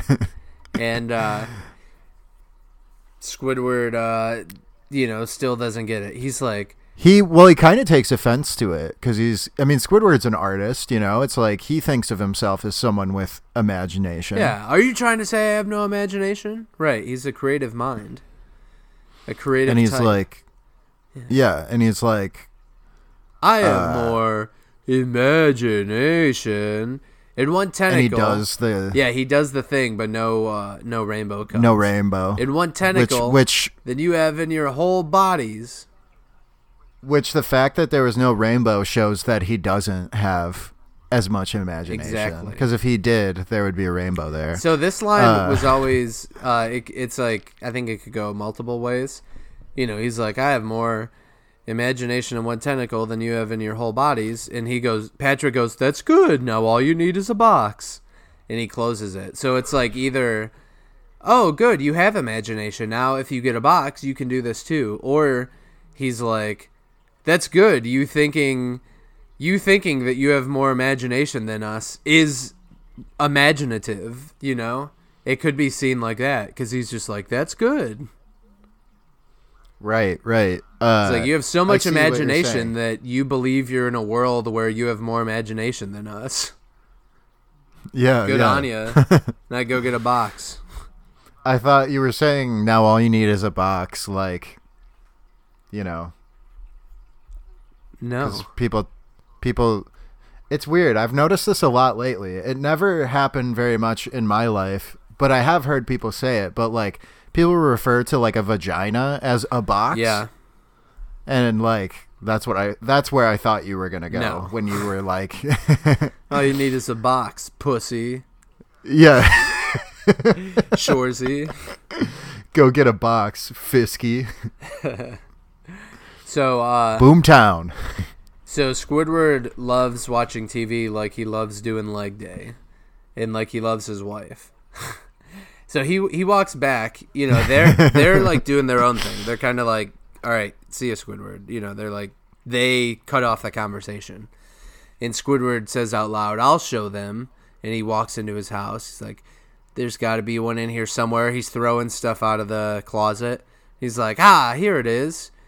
This hat box should do nicely and he gets like a little it's a round rounded green box. It, i mean it looks like uh i mean it's a hat box. It is what Yeah. you would put a regular sized hat in.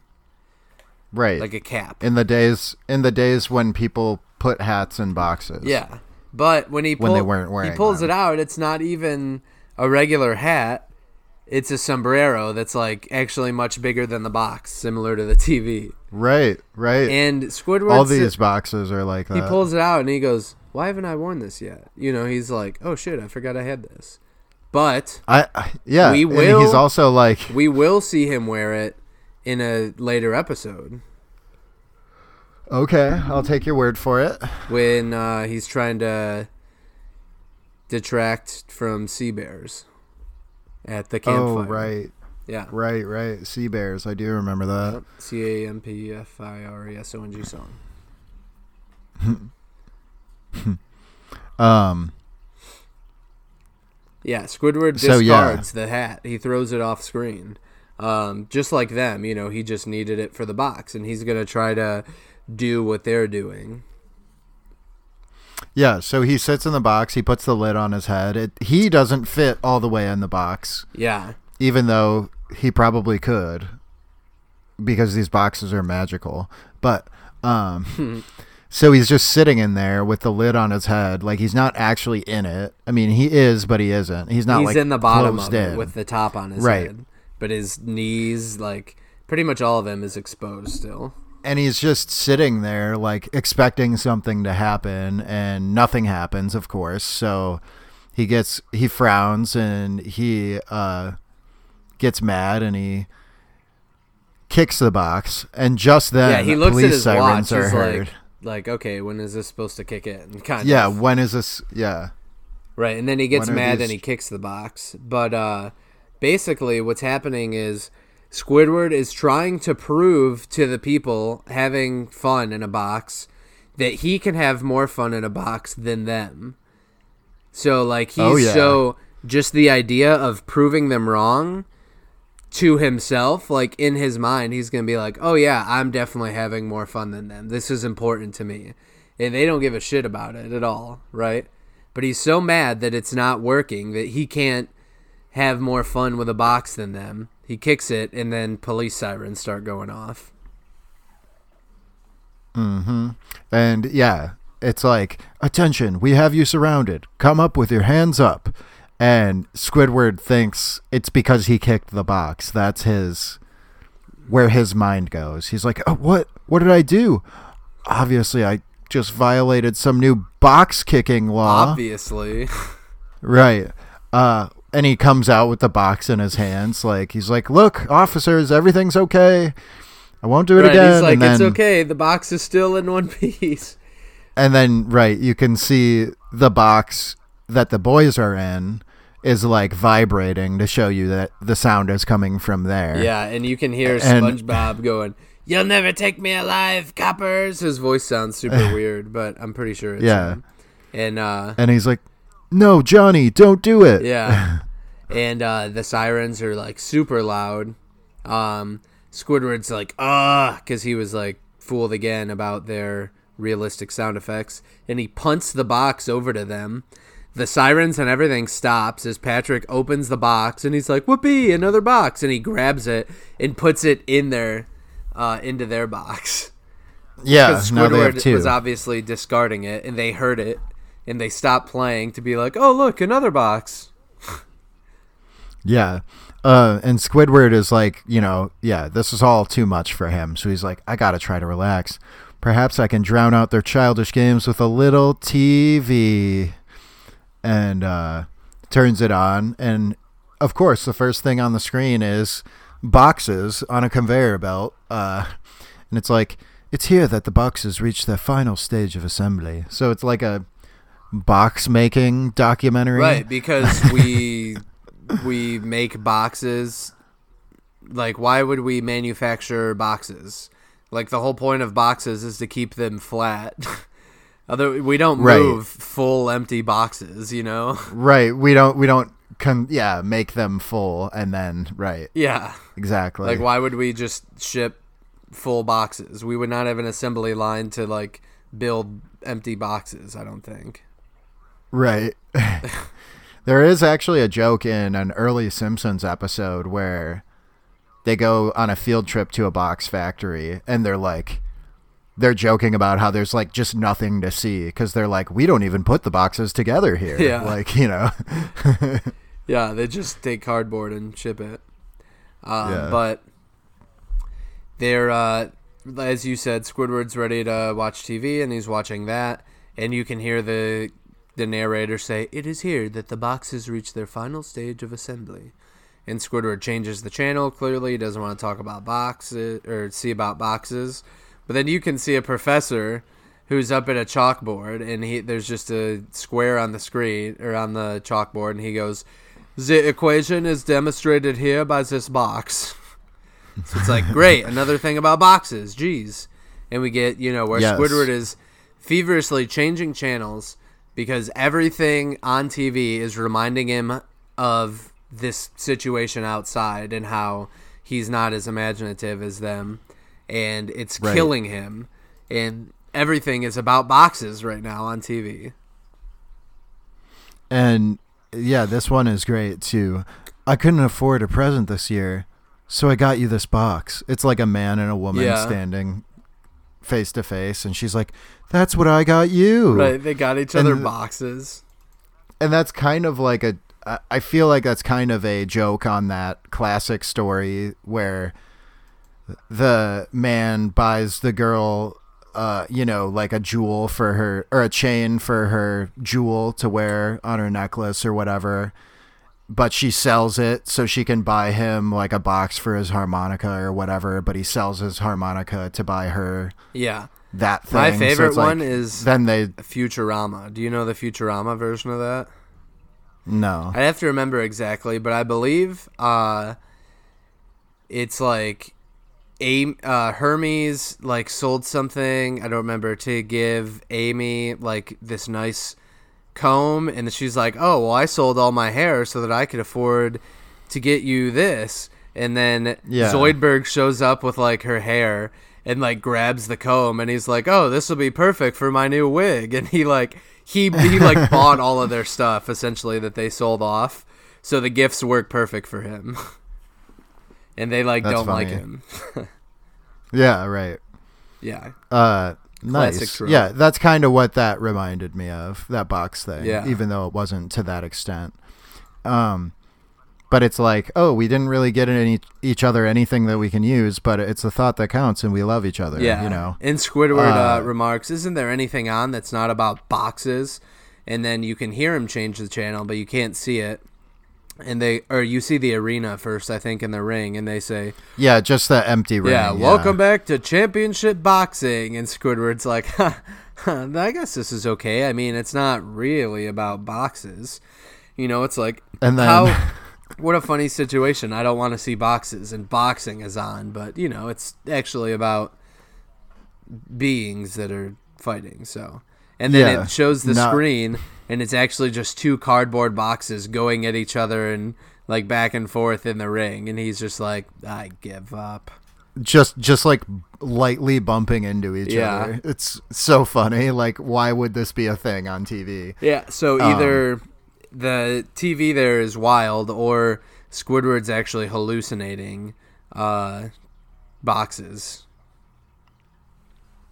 Yeah. Yeah, right. I know. I don't know what it is uh, exactly, but I think it's a Squidward going crazy kind of thing, even though that's not really elaborated on or Yeah. like decided on. Um, so yeah, uh, back to the box. Three, two, one, blast off. You know, it's like a, Hooray. and it's a very Yeah. yeah realistic sounding. The test begins now. Um, A rocket. how are they doing that? Yeah. That was the most realistic space launch I ever heard. There must be an explanation. Think, Squidward. Think. And this- and this is classic. Yeah, one of my favorite things is Squidward picturing how SpongeBob is. And in his mind, right, he pictures them two in the box and then SpongeBob like looks at Patrick and he's like, "Uh," and he plays he hits a button on a tape recorder and it makes the rocket noises and he's like giggling. He's like Squidward's such a jerk. they're like in his mind, they're they're like, "Ha, we're fucking with Squidward," but really they don't care at all, and he's bothered by them.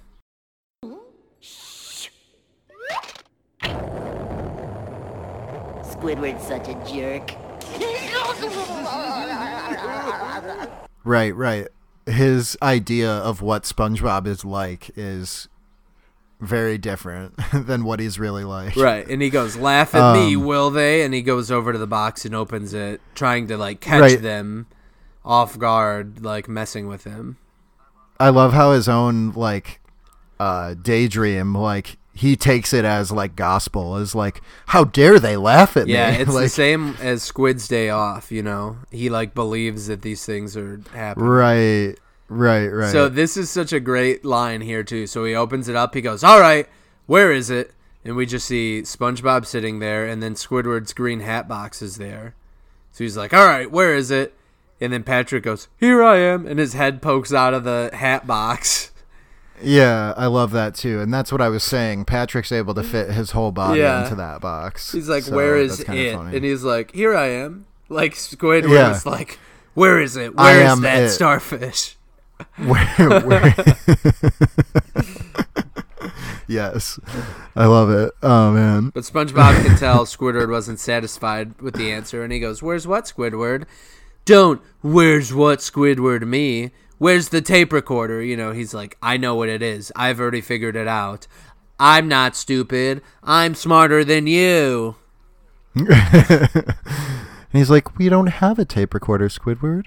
Yeah, don't we don't have a tape recorder, Squidward? Me. That's like his thing now. He's just like, don't Yeah. whatever you're saying, me. But we don't. And he's like, "We have a tape recorder box, Patrick." Yeah, and he holds up like it's a little white rectangular box. It's like, why do you have a tape recorder box? Now there's They three just love boxes, here in play. Yeah. And he's like, "All right, make way, you two. I'm coming in."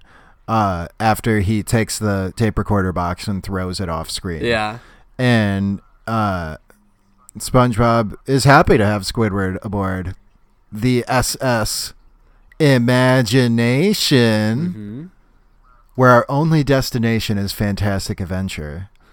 Where do you want to go first? he's like, nope, nope, don't mind me. I'm just here to observe. You know, he's like, I'm just gonna watch you guys do it. But SpongeBob's like, uh, Squidward, don't you see? Waiting and watching? That's not what the box is about. It's about imagination. And he's like, all right, that's fine. Uh, well, yeah, Take he's me- like fighting the rainbow. He's like messing it up with his hands. He's like, all oh right, yeah, fine." right. yeah, Take me to Robot Pirate Island. I want to arm wrestle with cowboys on the moon. yeah, just do it so I can get back and watch TV. Like he doesn't even want to be there. He's just like, I just have to see what this is. right. He's like anything. And he's like- just this random thing with robot pirate island and cowboys on the moon. Yeah. And he's like, okay, Squidward, Robot Pirate Island it is. It's funny. As a kid, I remember thinking, like, is Robot Pirate Island a thing that I, like, don't know about? Like, because they talk about it like it's just a thing that everybody knows. Yeah, like, like, okay, we'll go there. Yeah. Yeah, but right. it is kind of Uh, self-explanatory. Right, right. Uh, I mean, later on, I I figured that out, but I remember thinking, like, is that like from something? Robot Pirate Island? Like, Yeah, Like it Because it'd be, could be. I don't know, but yeah. So then I don't think it is. It's just it's just an island where robots and pirates Are fight fighting, each yeah. other. Yeah. Um, never mind the cowboys on the moon. Uh, they're just Right. going with this. So then we see them start their production of their imaginative journey, and all that they do is SpongeBob and Patrick close their eyes, and they're like, Patrick goes beep beep beep, and SpongeBob goes R Arr. boop beep boop. Ahoy. Ahoy, matey. Yeah, they just got their eyes closed. beep beep. For that, That's all you'll is. walk the plank. then they both start giggling. yeah. It's like so dumb, you know, but somehow they're like in the same experience, you know? They're both like living the same dream of it. They're on the same wavelength, yeah. They're able to just meet each other in their imagination. Yeah. And he's like uh Squidward is fed up. He's like, "Why won't this thing turn on?" "All right, fine. If you don't want to show me, I don't care." He leaves the box. I've got better things to do than pace the floor wondering wondering how you two work this thing. And then hard cut to Squidward pacing the floor. Wondering how they do that thing. How they work that. saying out loud, "How do those two work that thing?" yeah. There's got to be a secret button or switch or something. I mean, listen to that, and then you can hear like all the robot pirate Yeah, fun it's like uh, happening it's like inside. sword bat- swords clashing and just like loud commotion and such. Right, and it's like now that sounds like Robot Pirate Island. Think Squidward. I got it. When those two go to bed, I'll sneak in there and I'll find that button. I'll wait all night if I have to. So he sits in his chair, Uh-huh. just s- sitting there, not even watching his TV or anything. he just has to sit and wait. And uh, Right, then it cuts to directly to him sitting in there at nighttime, but he's like really slumped down in it, and he looks tired because he's been waiting. And you can hear fireworks and cheering coming, and then Patrick and SpongeBob. It cuts to them, and they like open it, and they're like, "Oh, I need to get some sleep to refuel my imagination tanks." Patrick explains, and then uh, SpongeBob uh, says, "I can't believe those pirates beat all those robots." As you see Squidward looking out at them through the window, and then they just, Yeah, "Yep, see you in the um, morning. Good night." I also I also love how there's like uh, fireworks and shit. Yeah, th- aren't uh, there actual fireworks outside? I think there. I don't know why. I imagined it in my head. I feel like I feel like you do see light from the fireworks. Right. Let me. I have the episode up. Let me look at it real quick. No, there's no light from it. It just it just the the light changes on Squidward's face from day to night and he just sits there with that same like fa- look on his face, but you can hear the fireworks, which is like the celebration Yeah. after the battle, it's just I so. guess. I guess that's my imagination at play. Oh, um, indeed. But yeah, so Patrick is gonna go refuel his imagination tanks, which is a hilarious way of putting it, but it's Right. kind of true. That is kind of how our brain works. Like, it only has so much of the things that uh, we like. We need sleep to like refuel. You know. Yeah. Uh, and he's like, I still can't. Yeah, you already said that. I can't believe those pirates beat all those robots. Right. So like, yeah, "Yeah." they separate and they go to bed. And once it shows them going to bed, like go in their houses, Squidward sneaks out immediately, and he's like tiptoeing over to the box, and he goes inside of it. Yes, and he's like, "Hello, what's this?" And it's a piece of paper just taped on the wall of the box, the and it says, yeah. "Yeah, this plaque is." And he starts reading it aloud. This plaque is to commemorate the brave pirates who gave their lives to keep this box safe from the robot menace. Lest we forget, and then that's when he's like, "Oh, what am I doing?" And he it just tears it up. Yeah. Or yeah, tears it and throws it or whatever. and he's like, I've got to find that button quick. And he's like, It's got to be here somewhere. I don't see anything, just an empty box. maybe it really was their imagination. Right, another episode of Squidward being like, "What they're doing is so stupid," and then he like goes crazy to the point of maybe they're, you know, maybe it's real. That's that's kind of a another Squidward episode that we've seen. It's kind of an interesting thing too because it's like he's constantly trying to put himself above them like he's better than them but he always brings himself down like lower than than them Yeah. you know like so it's like really you're you you belong here squidward you're a piece of shit Right, he's like, so maybe it was their imagination. He's ah, get it together, Squidward.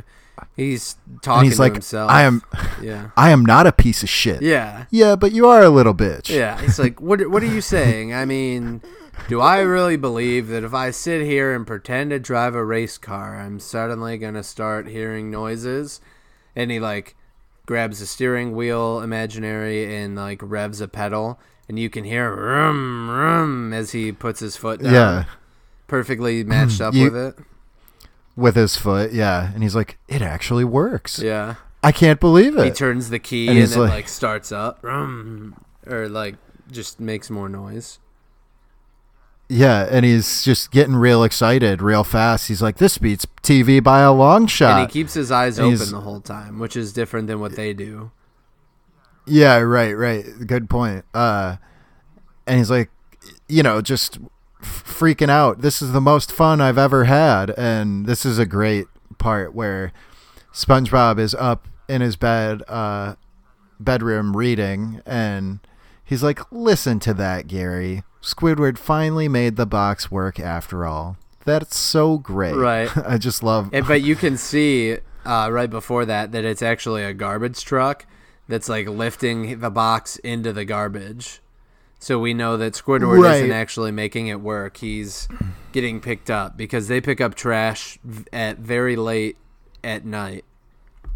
Yeah, and um, so Squidward's in the in the trash, uh, The truck. in like the the truck, yeah, in the like dump truck portion, the dump portion of it, and he's like, he's in there, but he doesn't know it. The box didn't come open or anything; it stayed closed. Yeah. and he's like. He's like, only two more laps to the finish line.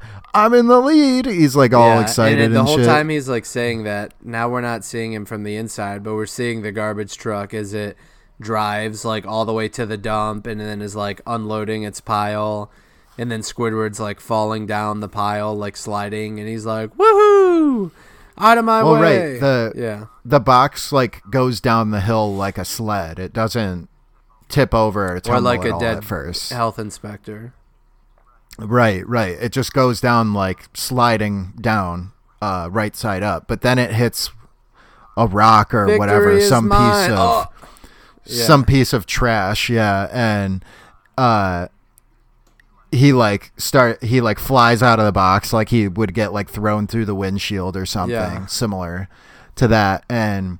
Uh, he's tumbling down this giant mountain of trash, and then he falls down all the way to the ground. But he lands face first on the ground. But there's something there for, for his face to to cushion the fall of his face, and it is a pie. Of course, right, classic. right, Somebody right into the pie. somebody threw a pie out, and it was landed directly up on a the per- ground. a perfect pie. Yeah. It would have been a great great callback if it just exploded and that was the end of the episode.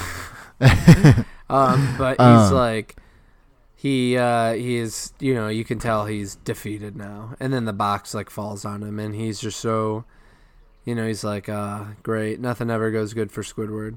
And then you see the next morning, the boys walk out. SpongeBob goes, "Hey, our box is gone." Patrick goes, "Oh well." SpongeBob, you, I know. Let's go see Squidward. And then Patrick giving the good closing line. I hope he's not too down in the dumps today. Boom. Boom. Right. oh, this is saying it's a timpani. That's cool. I never knew that, but it makes sense. Yeah. For sure. I I, I would have known that, but yeah. Uh cuz you're right, tim- timpanis are cool because they have that pedal on the bottom so you can make it Sustain. change sound like Yeah. that. No, not not sustain. Uh, you can literally change the pitch of it, which is why it goes like boo. Oh, right. For sure. Yeah. So uh, that one also holds a very historic place in the Hall of Fame of SpongeBob. Memorable, great animation, hilarious. Uh, and you know, the visually they didn't have to do a lot, but I think the sounds that they made to build that image in our heads was the best part. It's it's true. I mean, the only locations we're at in this whole episode are outside of Squidward's house and inside of Squidward's house, in the and then once.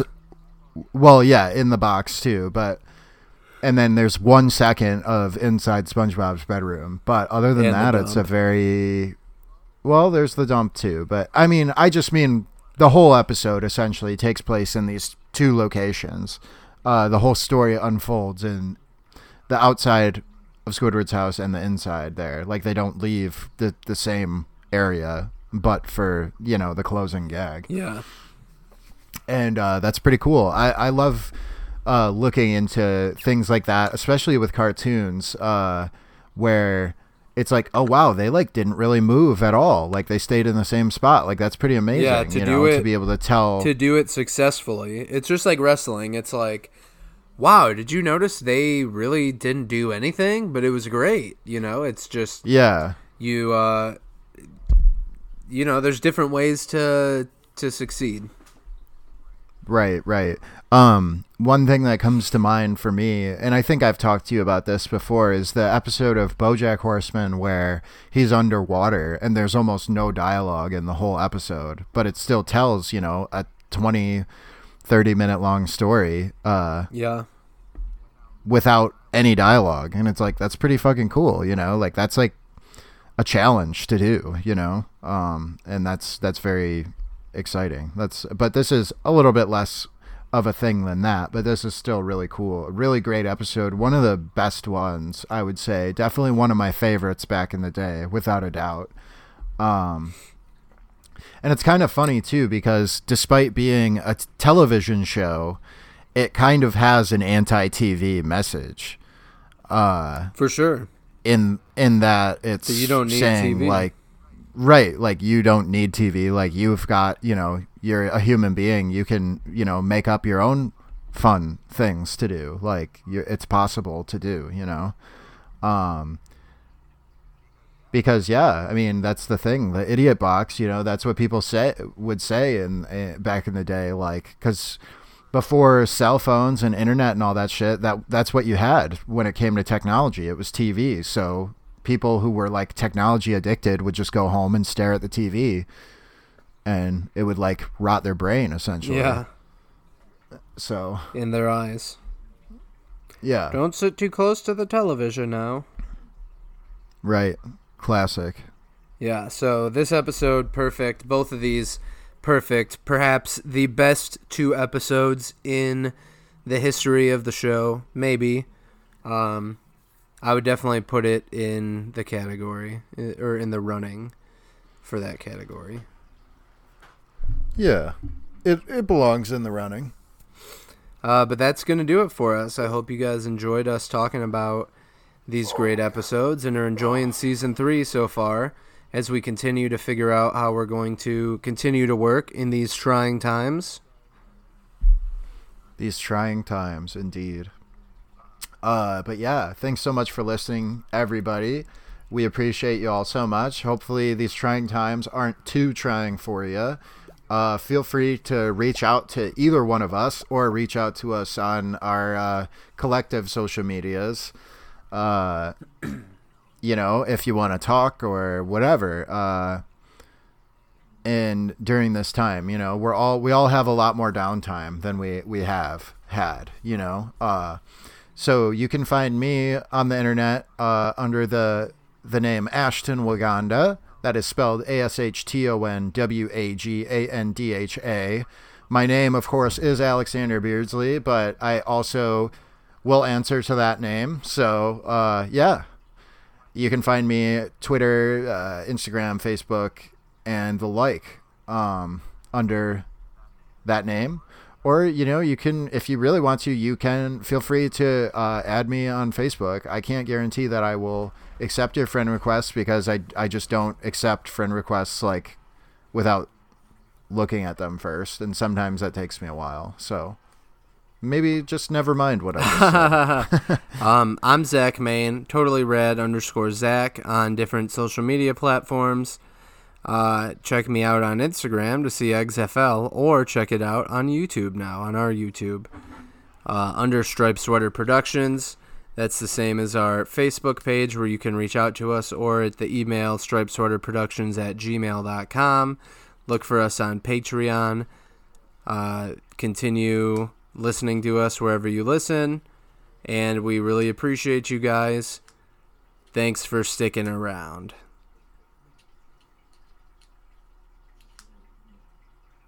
Anything else? um, We really are a bunch of idiots, aren't we? we really are. I wouldn't have it any other way. Hope these listeners aren't too down in the dumps. Boom. Boom.